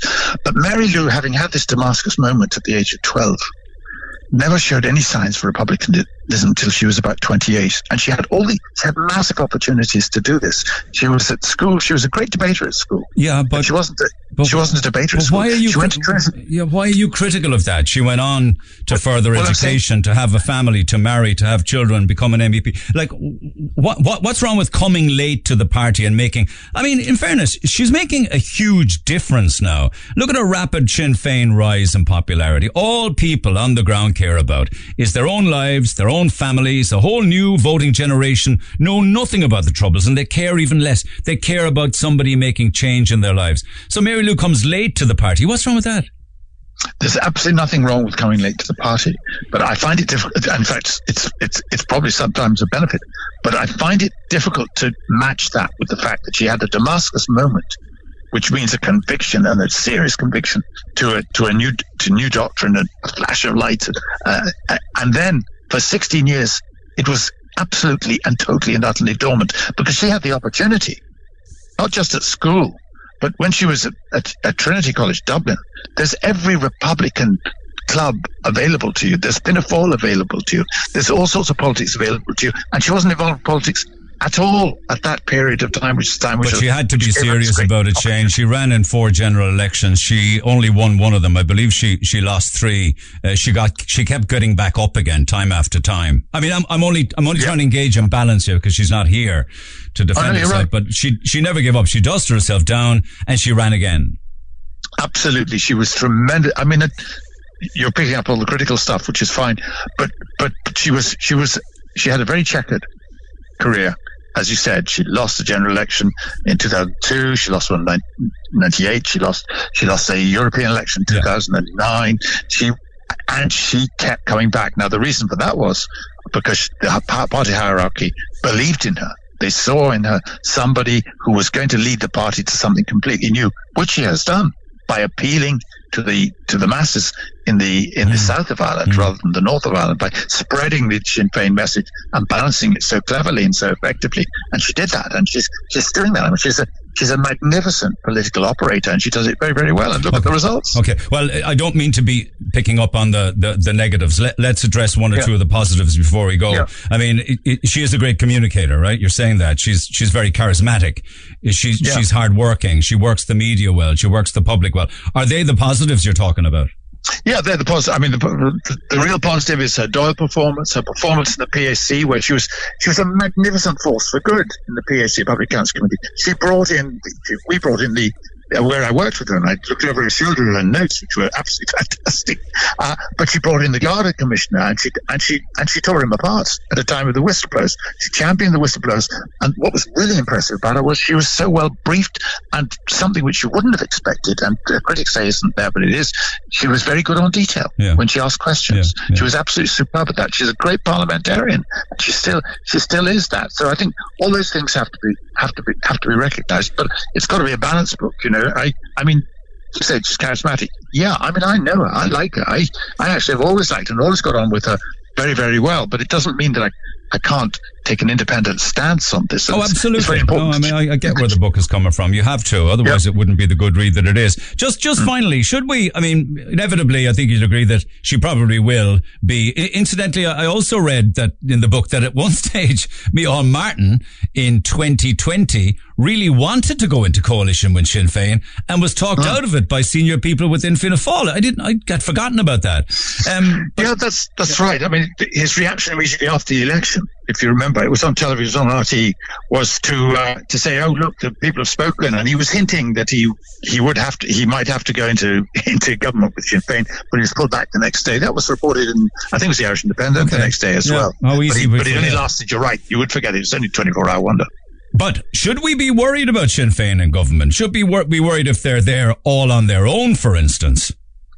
I think that's probably unlikely. I think it's it's it's, it's not going to happen because th- those days are probably over.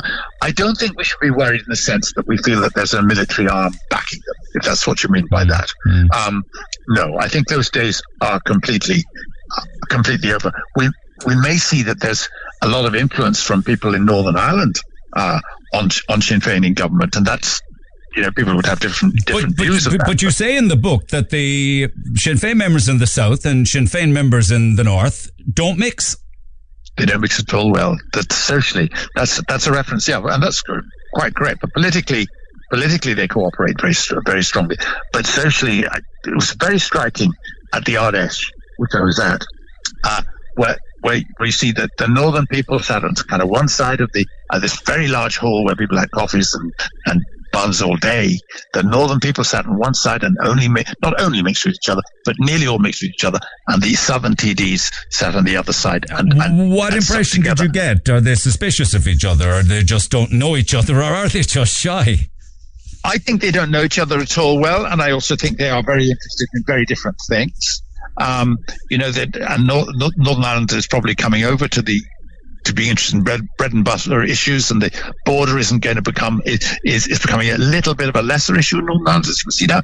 But in in the south, you see Sinn Féin and their members and their TDs, they're really downplaying the border all the time. The border, the border is not something which is top of their agenda. Hmm. They play the housing card, they play the health card, they play the education card, and they don't really play the border card very often. But up, up, up in Northern Ireland, the border card is still much, much more important. Okay. And finally, as a former politician, TD, and minister yourself, would you accept that it really is their time to have the ball to see what they can do with it?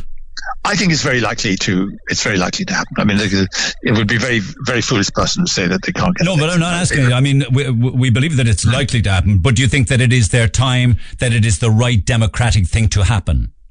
Oh God! I mean, I think we certainly got to accept it if, that, if it happens, and just get on with it, and and not moan about them being, you know, not moan about their history anymore. Give give them that opportunity, and I think young people who, you know, young people, children, my children, grandchildren, they don't they don't remember those those times. They they, they, they think you know we've got two heads when you talk about the the awful times when people were murdered and killed, etc. They regard that as history, like like we would regard the Second World War. Mm.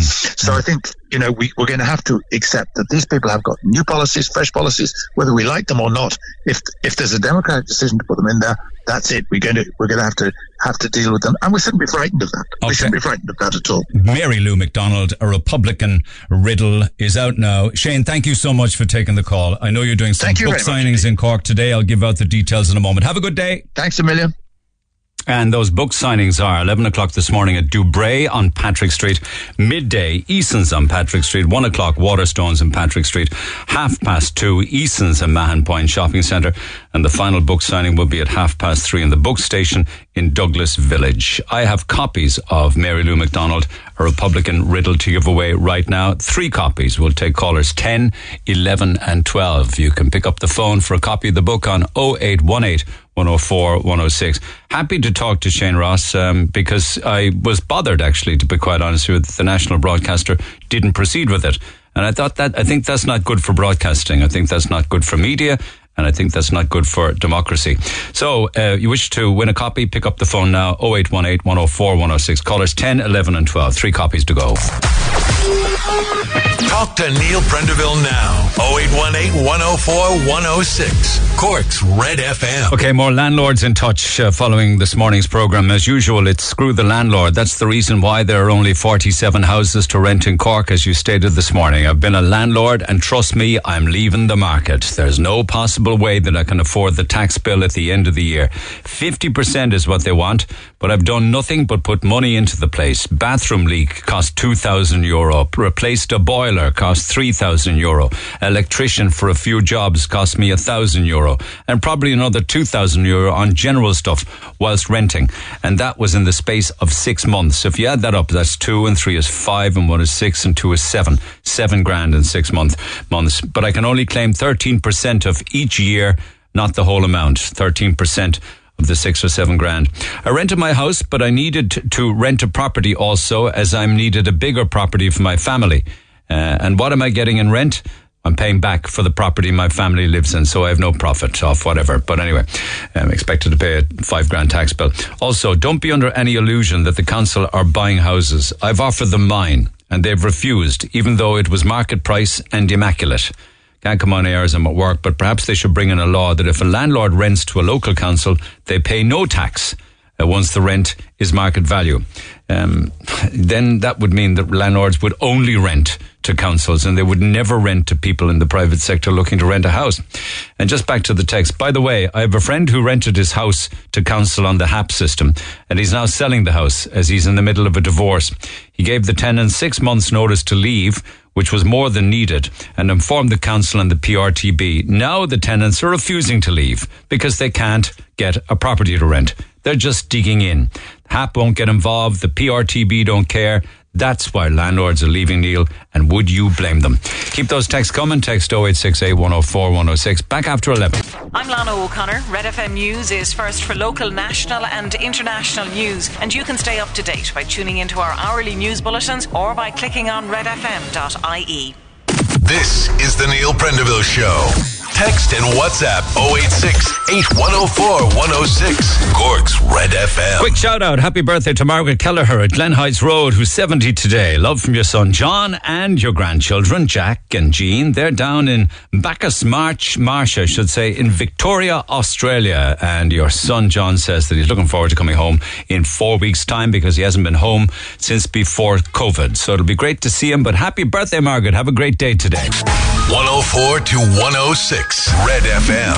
This is the Neil Prendeville Show. Sitting here on the couch at my wits' end in the dark, and I don't know where to turn to to get any help or answers that I'm looking for. I'm putting on a brave face in front of my wife and kids, but inside I am bricking it. Basically, we're renting a place which is not ideal for us as a family now. It did at the start when it was just the two of us starting out, but it's a place we call home for now. We planned to build our dream home and were turned down in the planning process. We turned to our local TDs and councillors from all parties. There was zero help, but that's another story, I suppose. As of now, we've been served with an eviction notice and have been told, I've been on to Threshold, who in fairness were good to respond back. We showed Threshold the re eviction letter. They said it was invalid and they sent a letter to the landlord stating that and to send a valid letter to us instead. All I got in return from the landlord, landlord in his words were that he does not recognize threshold. So for the past week or so, I have been trying to get to co- in contact with the RTB, ringing multiple times to no joy. All I'm getting at the end of the phone is we're experiencing high volumes. Please hold. I sent messages stating my case and left my phone number, hoping they'd ring back at some stage, any stage, but no joy. We've been looking for another house for sure, an apartment to rent, no avail. They are either not there or out of our price range. I don't want to give too much information here for fear people will know who I am and my family, but basically I'm hoping that someone could get in contact with the RTB on our behalf and others. Get them to answer their phone, or maybe even if you could get them to contact me to find out where we stand. I can't come on the show as I'm working thanks to your team for taking the time to read this out. Any help would be very much appreciated. Uh, sitting on the couch, wits end, in the dark, nowhere to turn, putting on a brave face in front of the wife and children, but with an eviction notice ticking. Uh, one of the issues there really is come November 1st, when this moratorium and pause on evictions comes into place, will his eviction notice also pause until March? My understanding of it is that it would. Um, and until I can get further clarification on the matter, I can't say with any 100% accuracy, but I believe it would. One of the newspapers this morning suggested that it would. Uh, there's lots of other ones then on housing and issues relating to housing. What a lovely lady you had on air earlier on. That would have been Carrie. She sounds like a great mum, doing her best for her poor son. My heart is breaking when she was talking. Who's responding or responsible for all these families, I should say, left to fend for themselves in hotel bedrooms? Our government should hang their heads in shame. No one is ever accountable in this country. It's a mess from healthcare to education and housing. What is the government doing? We've gone very quiet as a nation, says Linda. I- incidentally, um, I was saying that to Shane Ross this morning. Isn't it time now that someone else got a chance? That we moved away from the Fianna Fáil, Fine Gael um, circus that we've had for a hundred years. Um, just suggesting maybe um, somebody who's saying they could do it better should be given a shot at it. I have to say that the response, of course, I suppose, to any minister or any former minister uh, who was in government during the boom and the burst and the boom and the burst, the response this morning is, no, let me just put it like this. Uh, towards, say, Shane Ross as a politician anyway, not very complimentary. Um, I counted 33 houses in the north side boarded up with steel shutters a week ago. Um, he expects the state to pay for his mother's nursing care and pay rent to him for her house. The expectations of some of the callers you put on air. Uh, I don't understand why you're being so hurtful in that regard. It is it is perfectly normal for somebody to enter into a fair deal arrangement with the state when somebody needs to go into nursing home care. Have you any idea how much nursing home care can cost a week? You could be talking about fifteen hundred to two grand a week in some cases. It's a lot of money. So this is an arrangement that's made, and I think it's a damn good one. Uh, 108 to 112 Bakers Road, empty two years. There's a 50,000 unoccupied grant to do it up and rent it out. The housing minister said it on the air last night. You can get a 50 grand unoccupied grant to do up an unoccupied house and to rent it out. So why aren't people clamouring to get this work done? From my reading of the eviction ban, Neil, the minister said it won't apply to evictions already in process, says Frank. Yeah, I mean, they just announced it, but it's announced with holes in it that need clarifying and filling in. Back after the break. Get it off your chest. Call Neil Prendeville now on 0818 104 106 Red FM. And good morning. Good morning, Neil. You know, it takes an awful lot of courage for somebody like your good self to spill your life out in the situation you find yourself out and find yourself in on social media. But that's just what you did, isn't it? As a cry for It help. is, yeah. As a cry It for help last because you feel as if you failed as a mother. Why?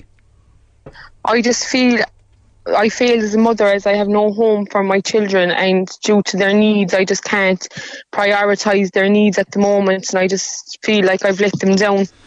Yeah, I know. You're you're raising them single handedly, as the fella says, um, but without a roof of, over your head because, li- like so many people, it's impossible to find somewhere to live. So, when you had to leave where you were, did you go back to your folks' three bedroom house? I did, yeah. I went back to my folks here. Yeah, in, I stayed. With, I'm staying with them then since January Okay. of this year. So since January, there's you and your six children Yes, me and my six children with your and mother my two brothers. and your father and your two brothers. I have, yeah, Ten of you. yeah, eleven of us. Oh, and you as well. Sorry. yeah, I forgot about Mammy. I'm sorry. Yeah. Where, where, No, are fine. where are you all sleeping? I'm sleeping in their sitting room, their front room, Neil. I've a mattress I put down by night for the two oldest girls. The two middle girls, then I pull out the two seashore into a bed kind of thing, and I'm sleeping on the couch with my five year old and my two year olds in a travel cot to the side. Oh my God Almighty! I get a pain in the head even listening to that arrangement. I know. And that's the way it's been for over ten months. Yeah, coming on 10 months now, yeah. So it's it must be a small enough three bedroom with one toi- one toilet bathroom. small- yeah. So Yeah. like, what, Yeah. Are, what are the what are the bathing and bathroom facilities like? We just have one shower and one toilet to accommodate the 11 of us. My God, that must be a problem. Oh my God. Oh, it is, yeah, yeah. And the kitchen and, and meal times. I mean, you have you have six They're children. They, they take a lot of feeding. They do, yeah. It's, hec- it's hectic now, really, and it's affecting everybody at the home, you know. In what way? Because I know the children have medical needs on top of everything else.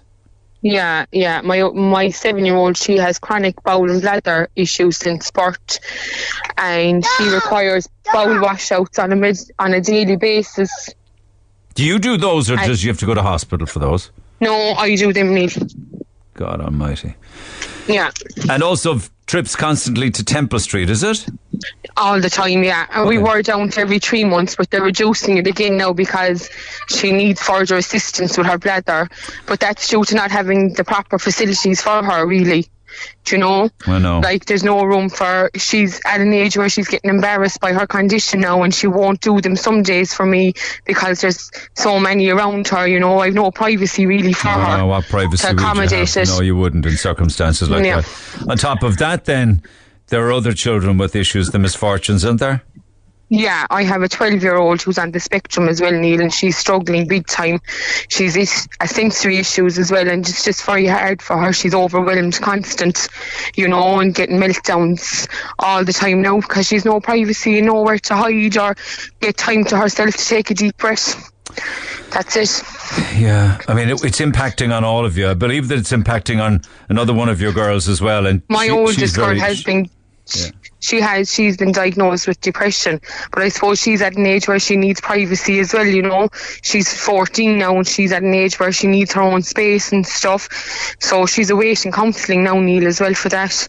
You see, on the basis of everything you're saying there and the circumstances that you're in, I would have thought that you would have been some kind of a priority, um, you know, Yeah. with your local council. Uh, Have you investigated every avenue there? I have exhausted all my options, Neil. Um, they have told me that the four bedrooms are very scarce to come by. You know. But sure, like you That's take, it. you And take the your own, you, emergency accommodation, they refused me it due to having six children, one adult per room. But I, that's I have six children. I have nowhere to put them. Like you know, Wait a second. They refused you because you have six children. They didn't. Yeah. Sure, surely Yeah. they didn't say we're refusing you emergency accommodation because you have too many children. oh, they did. Yeah, there's nowhere to facilitate me with six children. Of course there is. There's plenty places. They find it for others. Well, they don't find it for me. So they've said no because you have too many. Yeah. But that's insane. I know. I know, and I felt like going public then with my. I'm a very private person, Neil, and I had no other option but to go public because I just feel like I'm not getting heard. I'm after exhausting all my options. Temple Street have wrote to them on a regular basis, stating my daughter's needs. You know, schools have wrote to them, um, supporting me like here where I'm living, and they're just turning blind eyes. Like they're just saying that four house, four bedroom houses are scarce to come by and keep looking for rented accommodation. But we're in a housing crisis, and rented accommodation is very hard to come by as well. They know. And would you be on know. HAP then as well? I am un- unhappy. And then they also know whether they will admit it or not that an awful lot of landlords wouldn't touch HAP with a barge pole. Yeah, And they wouldn't touch well. a, they wouldn't touch a mother on her own with six children either. Six children so, either, So no. you're more vulnerable No. than an awful lot of people, and they should know all of that. That's it, Neil. Yeah, And do- my do- mum has a, suffered a brain injury four years Sorry, ago. I missed that. Who who did? sorry, my mum, she suffered a brain injury. She's living with a traumatic brain injury the past four years, and it's very overwhelming for her, and it's actually affecting her greatly. Like you know, How's she? How's your mum and dad coping with all of this? They're not. I suppose they're not. They just wouldn't see me on the streets, and that's the truth about it, Neil. You know, I'm lucky to have them because most don't have the parents that I have. Do you know what I'm saying? Their their own mental health is suffering. Their own marriage, I suppose, is stressful, pulling strings on their own marriage due to my issues. Ah, yeah, I cannot imagine. I mean, it's lovely. I'd imagine they would say it's lovely to see their grandchildren, but it's also lovely to see them go. lovely to see them go. That's I it. know, Yeah. I know, I know. Yeah. yeah. So there wouldn't be a night goes by when you don't cry yourself to sleep, and maybe other the No. other ch- and the children too. Yeah, yeah. I there's not a night go by that I don't feel like I failed my children as a mother need. That's the truth. I cry myself to sleep most nights, and my children go to school most mornings crying. My youngest children have been saying to me, like, how they Santa going to come down the chimney when we're sleeping in the fishing room? You know, we have nowhere else to go. This is the only option I have right now, and I'm trying to explain it to them. But I, I'm just lost. I'm at this is my last straw now. This is my last hope. I know. Poor old kids Yeah. crying because they're wondering how Santa can come down the chimney when you're all in the room. Yeah. What do you Yeah. What do you say to them? Of course, Santa comes I- down the chimney magically, and you won't even know that he's in the room. Yeah, Yeah. but they won't. Yeah. You know, they won't see that. And, and of course, Christmas is a hu- is a huge worry because you'd love to have your own place. God only knows what Christmas will be like. Oh, I'm dreading it. I wake up every morning dreading it. I'm speaking to people saying they're getting ready for Christmas. I can't even think about things like that right now because I'm so stressed from this, you know. Are you on a housing list or anything? I'm on the housing list with Cork County Council Neil with 15 years. One five fifteen. Yeah. And, and did Yeah. you ever did you ever get an offer Never had an offer in fifteen years? In 15 years. And 15 years later, you're telling me that they actually said to you because you have six children, you have too many, they can't put you in emergency accommodation. But they Yeah, can find emergency accommodation for hundreds and hundreds and hundreds of other people. That's it, yeah. How does that make you feel? that like I know other people are in dire straits, Neil, and I know they're suffering as well. And people have come from war. I know, understand that, but I'm fighting war on a daily basis myself, and my own war is like, and they're just not helping me at all. Do you know? Uh, have you said to them at any stage that you take a three bedroom house? It doesn't have to be a I've four. I've said I take a three bedroom house in a heartbeat, but due to health and safety, they won't put me into a three bedroom with six children. Oh, for God's sake, years ago, people reared, reared even more fa- more Yeah. children than that and less bedroom space. Yeah. You break with Yeah. that. Health and yeah, safety. I wouldn't care crazy. just as long as there was a roof over my children's heads, Neil. That's all I'm looking for. So have they closed the book on you or what? Well, they're just completely turned. They're not doing. I'm at a standstill with them. There's no one answering me. No one answering my emails. Nothing. When I'm going up there, they're just saying there's no one here to speak to. They're doing nothing for me. Yeah. You know, the fact that you're in your mum and dad's house, I suppose they might see that as being you're technically not homeless. Do you get me? That's it. Yeah. But yeah. your but your but your children have medical conditions, not to mention your mum, and you certainly um, must Yeah. be suffering psychologically and emotionally. Yeah. Yeah. Does I've get- been going to counselling now once a week with the last few weeks, Neil, for my own mental health because I needed to. My mental health has gone very bad, like from it. Do you know? I can't. I can't believe that they couldn't prioritise a case like yours. I really can't. You know, considering I- you're 15 years on a housing list. Yeah. Um, for everybody's sake, not just yours and the children, but your your your mother, your father. There are two other children as well. Your uh, guess brothers That's and it, yeah. sisters. of Two teenage boys, and they're struggling as well. Like, they need their home back and their privacy back, you know? So, what do you hope to happen? Do you? I mean, do you hope that somebody might have something that you might be able to afford? Is it? Anything, I'll take anything. I'm hoping someone might reach out to me that they have rented accommodation or the council might house me or give me emergency accommodation just somewhere where we can lie down. But accommodation, emergency accommodation, could be uh, hotel bedrooms. Could it? Yeah, Would that be better? yeah. Well, I suppose it would be better than what I'm doing because they're sleeping on the floors and the couches. They might they might have a bed to sleep in by night. Do you know? Yeah, they must be very out of sorts like that. That's not really living in family life, sure. No. no, it isn't. No, it's not. No, that's what I feel like. I'm just existing now. I'm not living. Do you, do you know what I'm saying? I know, I know. Would would it be okay if we contacted the county council to see what Yeah. rationale they use to say that they won't help you? Yeah. That you, I mean, they, they, they, I don't know what they'll say if I ask them the question. What do you mean she has too many kids? I mean that Yeah. that makes it more desperate, you know, not less. Yeah, yeah. That's no problem. And you never know who might be listening that might be able to come to your aid if they might have something that might suit, you know. Right, yeah. That'll be great. Okay, okay. Look after yourself for now, Yeah. Anne. Thanks for taking the call. Thanks very much, Neil. Thank you. Bye. You're welcome. I know that uh, I was talking earlier on this morning about the report from the Simon community. We're looking at the amounts of HAP properties that are available across the country. It's just awful. It really and truly is. It's a disaster, the few properties that are available. Like a lone parent with children, 13 properties available, six of them in Dublin, the rest of them spread around the country. This would be somebody on rent allowance now or HAP.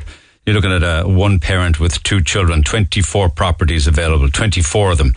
Um, and that that actually is a figure that's including the 13 available to the lone parent. And what I wanted to over confu- overly confuse you, there's a huge drop. There's 192 HAP properties available right across the country.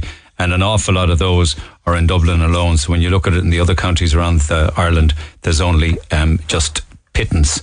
And then at the same time, 7,500 adults accessed emergency accommodation in the last week of August alone. 7,500 people in the last week of August alone were in emergency accommodation. Nearly 5,000 of them were male and nearly 3,000 of them uh, were female. God only knows what happened to the children. There's a house lying idle in Ballyvolane for two years. It had a bit of smoke damage and one room was damaged in an upstairs fire. Now the fire brigade came and they soaked the house. They needed to. But instead of fixing the house, the council boarded it up, not to be touched again, and still that way two years later. Uh, the house has now rotted for obvious reasons. It's a council property. Uh, we've had numerous families from the local traveller side come and investigate the house from the outside. Uh, some even started to measure the drive to see how many trailers they can fit in. Their words, Neil, not mine. They're telling neighbours the travellers have access to two separate CBL bidding sites. They can bid on a house like all the rest of us, but also have access to a site for just those from the travelling community, and that makes us so angry. I've no problem with travellers whatsoever, but they're so quick to play the discrimination card, yet the council clearly discriminate the settled community as we don't have access to half the houses around. Uh, you should be highlighting these stories on air. And thank you for that one. One or two other quick texts this side of uh, midday. Um, Richie is saying, RTE just isn't brave enough to stand up to Sinn Féin, and there's a good reason for it because one day Sinn Féin will be the nation's governing party. Um, let's look, and they, I suppose they, they just want to stay on good terms with Sinn Féin because of that, in spite of the fact that Mary Lou McDonald is suing. Uh, let's look at it a different way. Um, you recently had to listen to Simon Coveney on your own program telling you as an independent broadcaster how you should conduct your show. Are we really expected to believe that the state funded RTE has autonomy when it comes to editorial decisions? I think not in the political world we live in, says Richie. And a final one, uh, and this is a worry when you think of what happened in uh, County Donegal. I was at the garage across in the Lee Fields in the seating area. You know the one, I do know the one actually. I had a coffee there once some time back. A little seating area there. Sometimes I go there for a quick sandwich, tea or a coffee uh, to get out of the house. Good for you. Obviously, there's fumes around in petrol stations. It's part of what you accept when you're sitting in a petrol station. However, two women were sitting in the area smoking their fags next to, right beside, a no smoking sign. This is on the forecourt of a petrol station. I approached them and I was met with venom. I mentioned the incident in Donegal and was told, ah, that was a gas explosion, not petrol. I went into the shop, but it was just two young ones working there. I wasn't going to tell them to kick the smokers out, but I did want them to know how dangerous it is. Someday, a petrol station will go up in smoke and a big explosion if people don't cop on. Text 0868 104 106 back after the break. The Neil Prendeville Show on Cork's Red FM. Our phone lines remain open after midday 0818 104 106. Red FM's Shocktober. With Wilton Shopping Centre. Got off to a great start yesterday. It certainly did. Day one yesterday of Shocktober, and we had our very first winner. You can't be giving away cash. The clue for the wealthy witch, or the one that the wealthy witch gave us, was take the time to hear them chime. That was the clue. And Burr worked out that this meant not Shandon, but a view of Shandon. In fact, Bell's Field from the Young Offenders fame. And she claimed 700 euro from the wealthy witch's cauldron of cash yesterday. Oh, well, I went to Shandon first and had Okay. a look around there, and then I just thought about the, taking the time that maybe you'd be sitting down, taking the time, kind of relaxing up in Bell's Field, so I came up here then. And, and did you meet anyone up there? I did, and she gave me an envelope with this number, with double, double, toil and trouble, fire, burn, and cauldron bubble. Well, you found the wealthy witch, Bernie. You are our first winner on Shocktober, and you've bagged your share of 10,000 euro. We are giving you 700 euro in cash, Bernie. Well done. Oh, thank you, thank you. That's it. There's a total of 10,000 euro to be won. So if you're listening to Red Breakfast this morning at 8.15, you'll know when the chosen witching hour will be, when you'll pick up your clue. Now, if you missed it at 8.15, all you got to do is to stay listening from now until 7 p.m. Uh, wait for that clue. That's exactly what Burr did yesterday. Got the clue, scooped 700 euro. Could be you today if you can work out the location and you can earn your share of the cash. Good luck. Red FM's Shocktober. With Wilton Shopping Centre. All right. He says to me, never mind going on about mid-air and you should stay away from reading out the weather forecast. You gave a forecast on Friday saying a good dry day with sunny spells. So I put on a gable end. What does that mean? Like plastered the side of the house, all freshly plastered and troweled down, nice and clean and lovely and, and even. And then, just as I was finishing sponging it, a monsoon came and washed, washed it off the wall. So I blame you and I look forward to my free grub to make up for it. well, I'd say those in the trades are not happy with me, maybe. I'm not quite sure about that, how wrong I got the forecast on Friday, but you evidently did some work on the basis of what I told you and live to regret it. Anyway, can I stay with the trades if you don't mind for a few minutes' time and and go from masons or block layers or plasterers to electricians? Happy to say I'm joined again with the regular contributor of this program, Ken O'Connell, the electrician. He gives some great tips on Instagram, lads. He might even be on TikTok now. He's so famous. Ken, good morning. Morning, Neil. How are you? I'm good, my man. Can you tell me, uh, because I've also heard people getting advice to be running appliances at night and overnight. Is it, is it a cheaper rate of electricity at night? Well, it can be, Neil, if you sign up to that tariff with whoever your supplier is. So let's say your your supplier is Electric Ireland. If you sign up to the tariff, um, you can get it's called time of day tariff, and the electricity will be cheaper at night. The the problem, Neil, is that none of these appliances should be run by night. Okay, I I'll get to that though, but how much cheaper? How much cheaper? It's not not a whole pile cheaper as far as I know, Neil. I don't know exactly Okay. the kilowatt hour cost, but it's a bit cheaper, yeah. There's the same. And what? How do smart meters work then? Because I know that they were going out fitting smart meters. If I even think I got one, I haven't a clue what it's do, what it does. Yeah, the smart meters, so they can be controlled remotely. Um, so it's all done automatically. Before now, you used to have to have the meter reader used to come out and read the meter.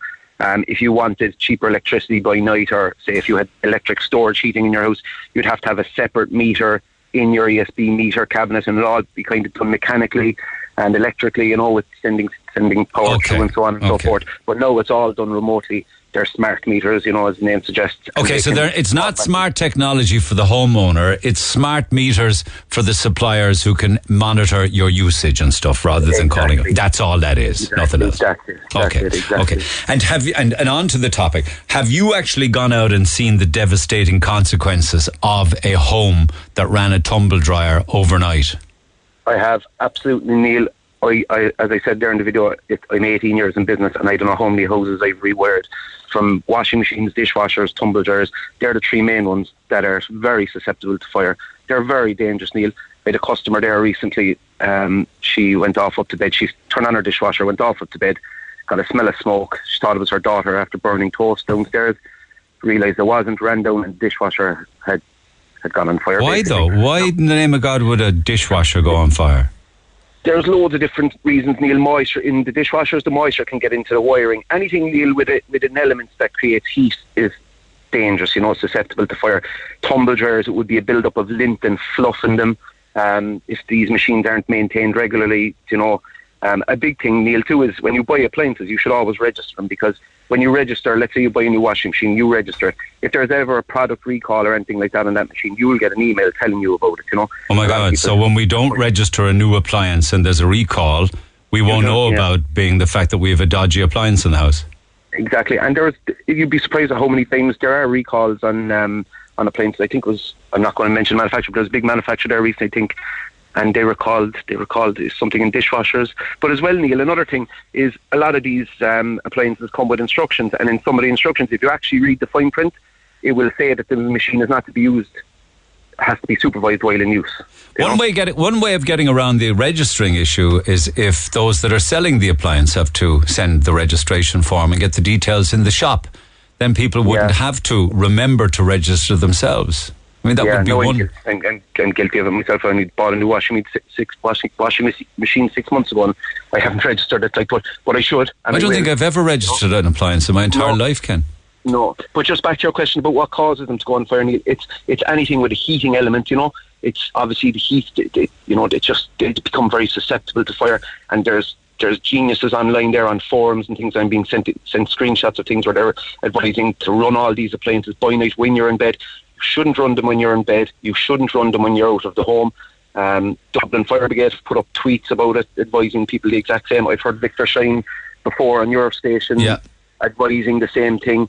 Um, we've had gov- government ministers out recently advising it. It's just very, very dangerous. And Neil, I, I'm not trying to frighten anybody, and I understand the cost of living crisis and so on and so forth. If you have to run these machines by night, please have good working smoke alarms in the house, you know, that will alert you because smoke won't wake you up, it'll only put you into deeper sleep, you know. Because the chances are, if people have a cheaper rate or whatever at night, there's a good chance, without being overly alarming, that they're running the dryer, the washing machine, and the dishwasher overnight all together. Yeah, and that's what they're being advised, Neil. You know, and I've heard money eh, money saving experts on TV and on radio advising the same thing. And th- like these people just they haven't seen the consequences of when when when these machines go wrong. Um, and I trust the fire brigade on this, and I trust people like myself who go out and see the the consequences of when fires happen with these things. You know, It could And be as bad as, say, having a dishwasher and a tumble dryer, say, in a utility room or an area next to a gas boiler, right? Well, yeah, well, obviously there's loads of like once your gas is done properly and it's done by registered gas installers. But in the event of fire, though, all bets are off. Yeah, absolutely. All bets are off. Yeah, and and Neil, another thing as well is just the machine. If you look at the video there that I did, there's loads of comments where people got to the machines. They were in the house. The machine went on fire. They got to it. But the smoke damage that these machines can cause then in your house, you could be out of your house for months just. Um, I know. I've spoken to people on the air where it happened. I've spoken to them, and Yeah, they weren't, yeah. and they weren't old machines either. You might say something if it was a fifteen-year-old tumble dryer or something, wouldn't you? No, no, no, no. There's a comment there in the video where somebody, I think he said it was a three-month-old washing machine, and he heard a bang and there was a fire. And in the ca- machine, you know. can, can it be caused by overloading the machines? I wonder.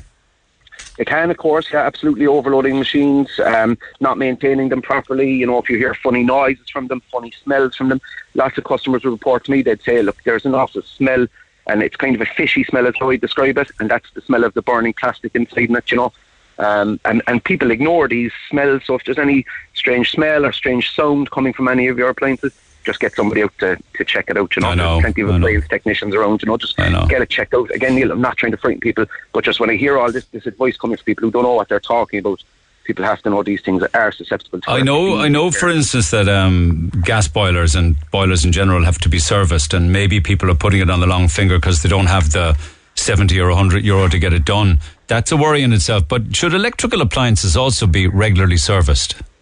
Well, they should be well taken care of in the home. Now, in in commercial settings, like in offices and in, in industry and factories, you have a thing called portable appliance testing, where everything with a plug on gets tested, you know, regularly. But in just in your own house, just be sensible, Neil. If there's anything, any strange sounds, anything's not smelling right from an appliance, just just get it checked out. Yeah, you know, that's the warning sign. Don't ignore it. Yeah, that's Yeah. the warning sign. Just don't ignore it. Um, and it's not. It doesn't have to necessarily be the cheap machines that are go- going to fire. I've seen top of the range stuff as well. They're, you know, And the damage is it isolated to an area when you go in there to rewire, or could it take out the whole house? it can take the whole house. Neil, that example there I gave you with the woman recently in Ballincollig, like thankfully she got down to it. The fire brigade in Ballincollig were out to her very quickly. It damaged her kitchen. There was a small bit of rewiring in the kitchen, but it was the smoke damage that kept them out of their house for months because all the carpets had to come up, all the furniture had to be replaced, the house had to be repainted, God redecorated. almighty. You know that. Like you know, And was that a washing machine or a tumble dryer? That was a dishwasher. A dishwasher. She she just put on before she went up to bed, and it was actually, you know, the control panel at the top is where the where they where they figure the little control panel just at the top where you press the buttons. That's where the fire brigade. Um, They found that was the cause of the fire. that, that was the cause of the fire, the seat of the fire, whatever they call it. Electrical. Would an insurance company pay out then? You you may not know this, but would they would they pay out for an appliance being run overnight? Yeah. Oh, oh, I presume they would. I I, don't presume know they would. of the insurance now. I presume they would. Yeah. Yeah, Yeah. yeah. Yeah. Okay. But um, yeah, just advising people, Neil, just to be please be careful of it. As we head You know? into the winter and possibly having cheap electricity doesn't mean you should be using appliances overnight. Okay, good man, Ken. No, just, N- Neil, one one last thing, and just just people, just so people are aware, they don't have cheap electricity unless they've signed up for that tariff. You know, so just because you turn it on after eleven o'clock at night, you don't necessarily have cheaper electricity unless you've signed up for the tariff. I know what you're saying. Yeah, I know what you're saying. Good point. Good words of advice. Thanks, Ken. As always. Thanks, Neil. Thanks, no Ken problem. O'Connor Electrical. You can follow him on Instagram. Here, here's uh, here's this is I don't know. It's a long shot, but who knows? Uh, I get some bizarre stories shared in this program. I can tell you. I'm not sure if this is the right place to message this. She says, but my mum had a procedure done in the CUH just before she was put under for the procedure. The surgeon himself took off her wedding ring and her engagement ring. She totally accepts that she shouldn't have worn them on the day, but now they're saying they can't find them, even though they took them off her finger. I, believe me when I tell you, she is totally devastated. My parents have been married for over 30 years and they've great sentimental value, as you can imagine. There were a gold wedding band and a gold band sapphire engagement ring. She can't remember much as she was being sedated when they took them. Could you ask the kind people of Cork who are in the CUH day ward area, perhaps to keep an eye out? I hate seeing my mum so devastated. I know, I can well imagine, but where did they go? They were taken off, um, surely be to somebody in the CUH who was part of the surgical procedure knows where they were put and put aside and that they're still there put aside and it's just a case of finding the person who put them aside. If anybody can shed any light on that, uh, please do so. Uh, text 0868 104 106. Pick up the phone on 0818 104 106. Somebody also very critical of uh, Shane Ross while he was in government. I chatted with them earlier on this morning. They were saying, I will never forgive him for introducing the Clancy Amendment. Um, and if you don't remember the Clancy Amendment, of course, this was introduced in memory of the Kilworth man Noel Clancy's wife Geraldine and daughter Louise. They were killed in a collision uh, some years back with an accompanied learner driver. It was absolutely tragic. And at one stage, poor old Noel came across the incident um, and almost became part of the rescue operation uh, of his wife Geraldine and his daughter Louise, who both died. It was so tragic. Following that, we had the Clancy Amendment. Uh, and I was looking at some stats. Uh, and I don't know what the figure is now, but when Anne Murphy wrote this in 2020 in the Echo, already up to 2020, five and a half thousand vehicles were seized from unaccompanied learner drivers since the amendment was introduced.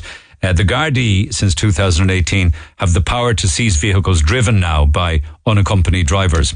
And it will also prosecute the vehicle owners who allow their vehicles to be driven by unaccompanied learners. I can't understand why the texter would say, I'll never forgive the Clancy Amendment if it made our roads safer. Like a learner driver caught now with an, in, you know, driving unaccompanied gets at least two penalty points, four if it's challenged, and a fine of 120 euro.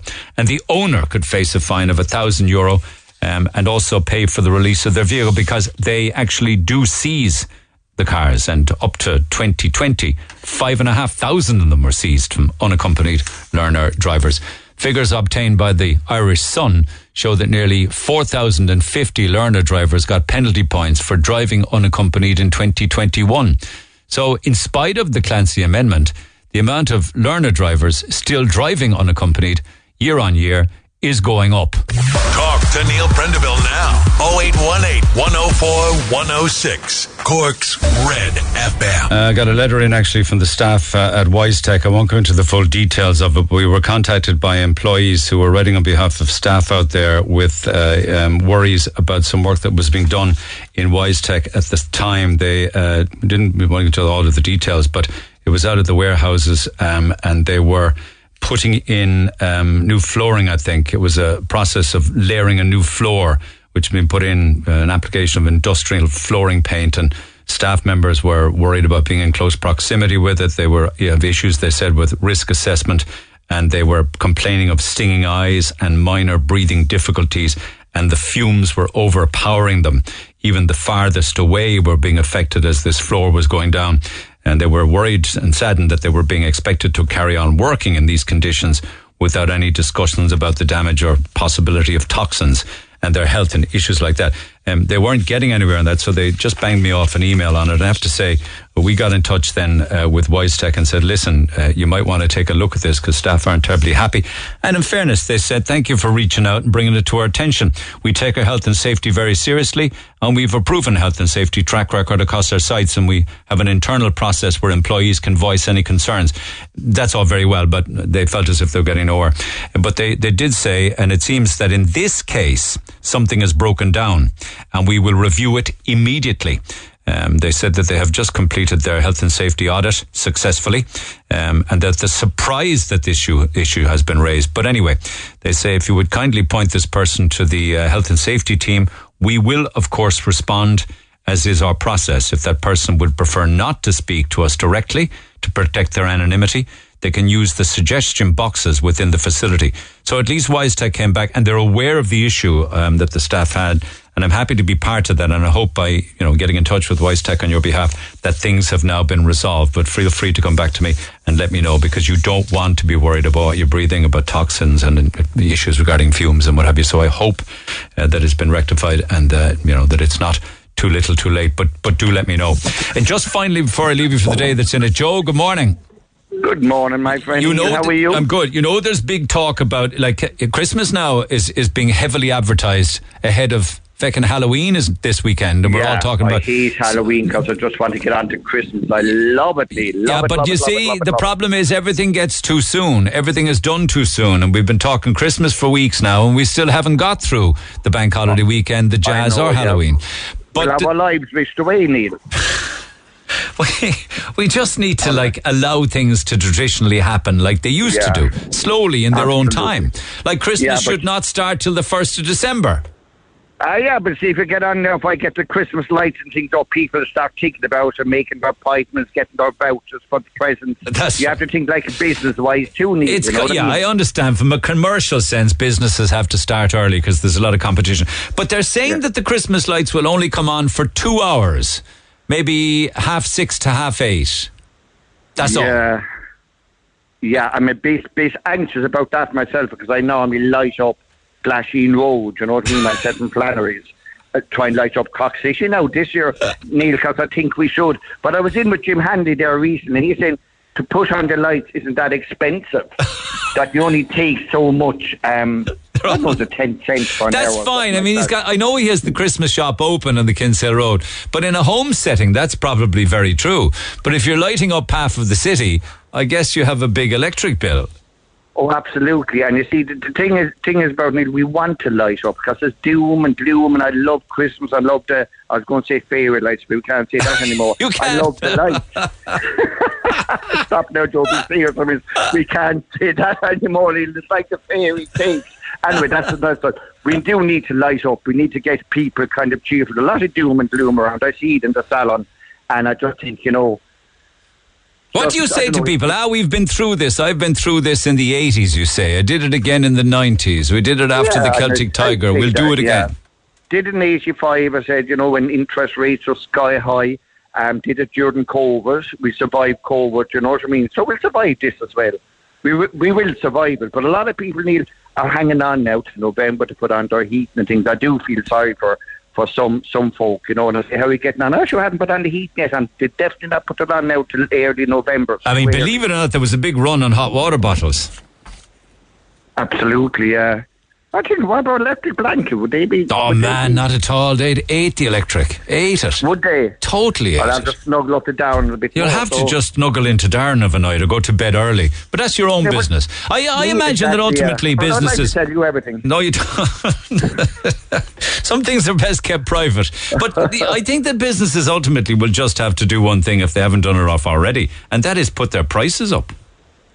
Yeah, they will. And do you know what I find, Neil? I'm not doing it, and I'm trying not to do it, but sometimes I think, oh, feck it. Hair dryers take so much electricity. When you're blow dry someone's hair, you could, you know, to take five minutes to do an elderly lady, I shouldn't say the word elderly, but then you could do this long head of hair and it could take 45 minutes. Yeah, yeah. What And about what? What about what about no yours. shows? I saw a no show there recently down in Bastion and Kinsale where they charged for the entire table, even though the punters didn't turn up. Now they made a damn good explanation as to why. Because they couldn't, it was a small restaurant and they got thirty minutes notice, and they couldn't re, they couldn't resell the. Ta- it was it, it only has twelve tables and there were thirty six customers. Uh, but But, the same as us, Neil. We might have a two-hour job booked in, and if it doesn't turn up, what's he going to do for that two hours? You have one of the girls sitting around the place, and you know you can't get anybody in then at that short notice, Yeah. and the person mightn't turn up. That's dreadful because you know you you've allocated two hours to do that job, and then you're saying, "Oh, look, I'll get X, Y, and Z amount for that," and then the whole day is changed. yeah, you know what I mean? yeah, yeah, yeah. No, it is. But Neil, can I ask you one question? And this is a little personal. Do you mind? Sorry, what you say, Joe? Sorry, somebody talking to my ear. What? Quick, can I ask you a quick personal question? Uh, you're a why not? You're a go for it. One of my customers are actually two uh, cutting the hair. They said, "How come Neil gets so much holidays?" And I said, you know something? I don't know, but I will ask him. I don't actually. I just take I just take short I take shorter ones more often. You know. But it's nice to know that they're missing you. You know what I mean? Listen, believe me, I've been asked that question an awful lot, but I, I, I don't take any more days than I'm entitled to by the company. Let me put it to you like yeah, that. yeah, exactly. Yeah, you take long, shorter days on the longer period. Oh, there's a lot of smiling faces around here now. I can tell you. Neil, can I get back to you before Christmas, my friend, for my Christmas parties and all that? Listen, it's I an don't want to open door, pal. so I'm here. I'm here to help you anytime. Just let me know the day and the time, and I'm on it. All right. Perfect, Neil. And let's light up Cork, for God's sake. Do you know what I'm going to do? I'm going to get those candles. You know the ones those, and hang them off lanterns. I think we'll stick to the fairy lights, Joe. Oh, please, please. That's not very preserved. Good luck. Neil, go on, goodbye. Take Thanks, care. Neil. Take care. Status orange, lads. Rain warning. I'm giving it to you now for fear I'll get grief over it. Rain warning. Cork, Kerry, Waterford, Wicklow, uh, Wix, Wexford, and Wicklow. Wicklow. Wicklow. Heavy rain Tuesday night, Wednesday, Wednesday night, with the possibility of thundery downpours will lead to localized flooding, disruptions likely. Don't come back to me now over the next few days and say I didn't tell you. Have a good day. I'll see you tomorrow. For more Red FM podcasts, go to redfm.ie forward slash podcasts.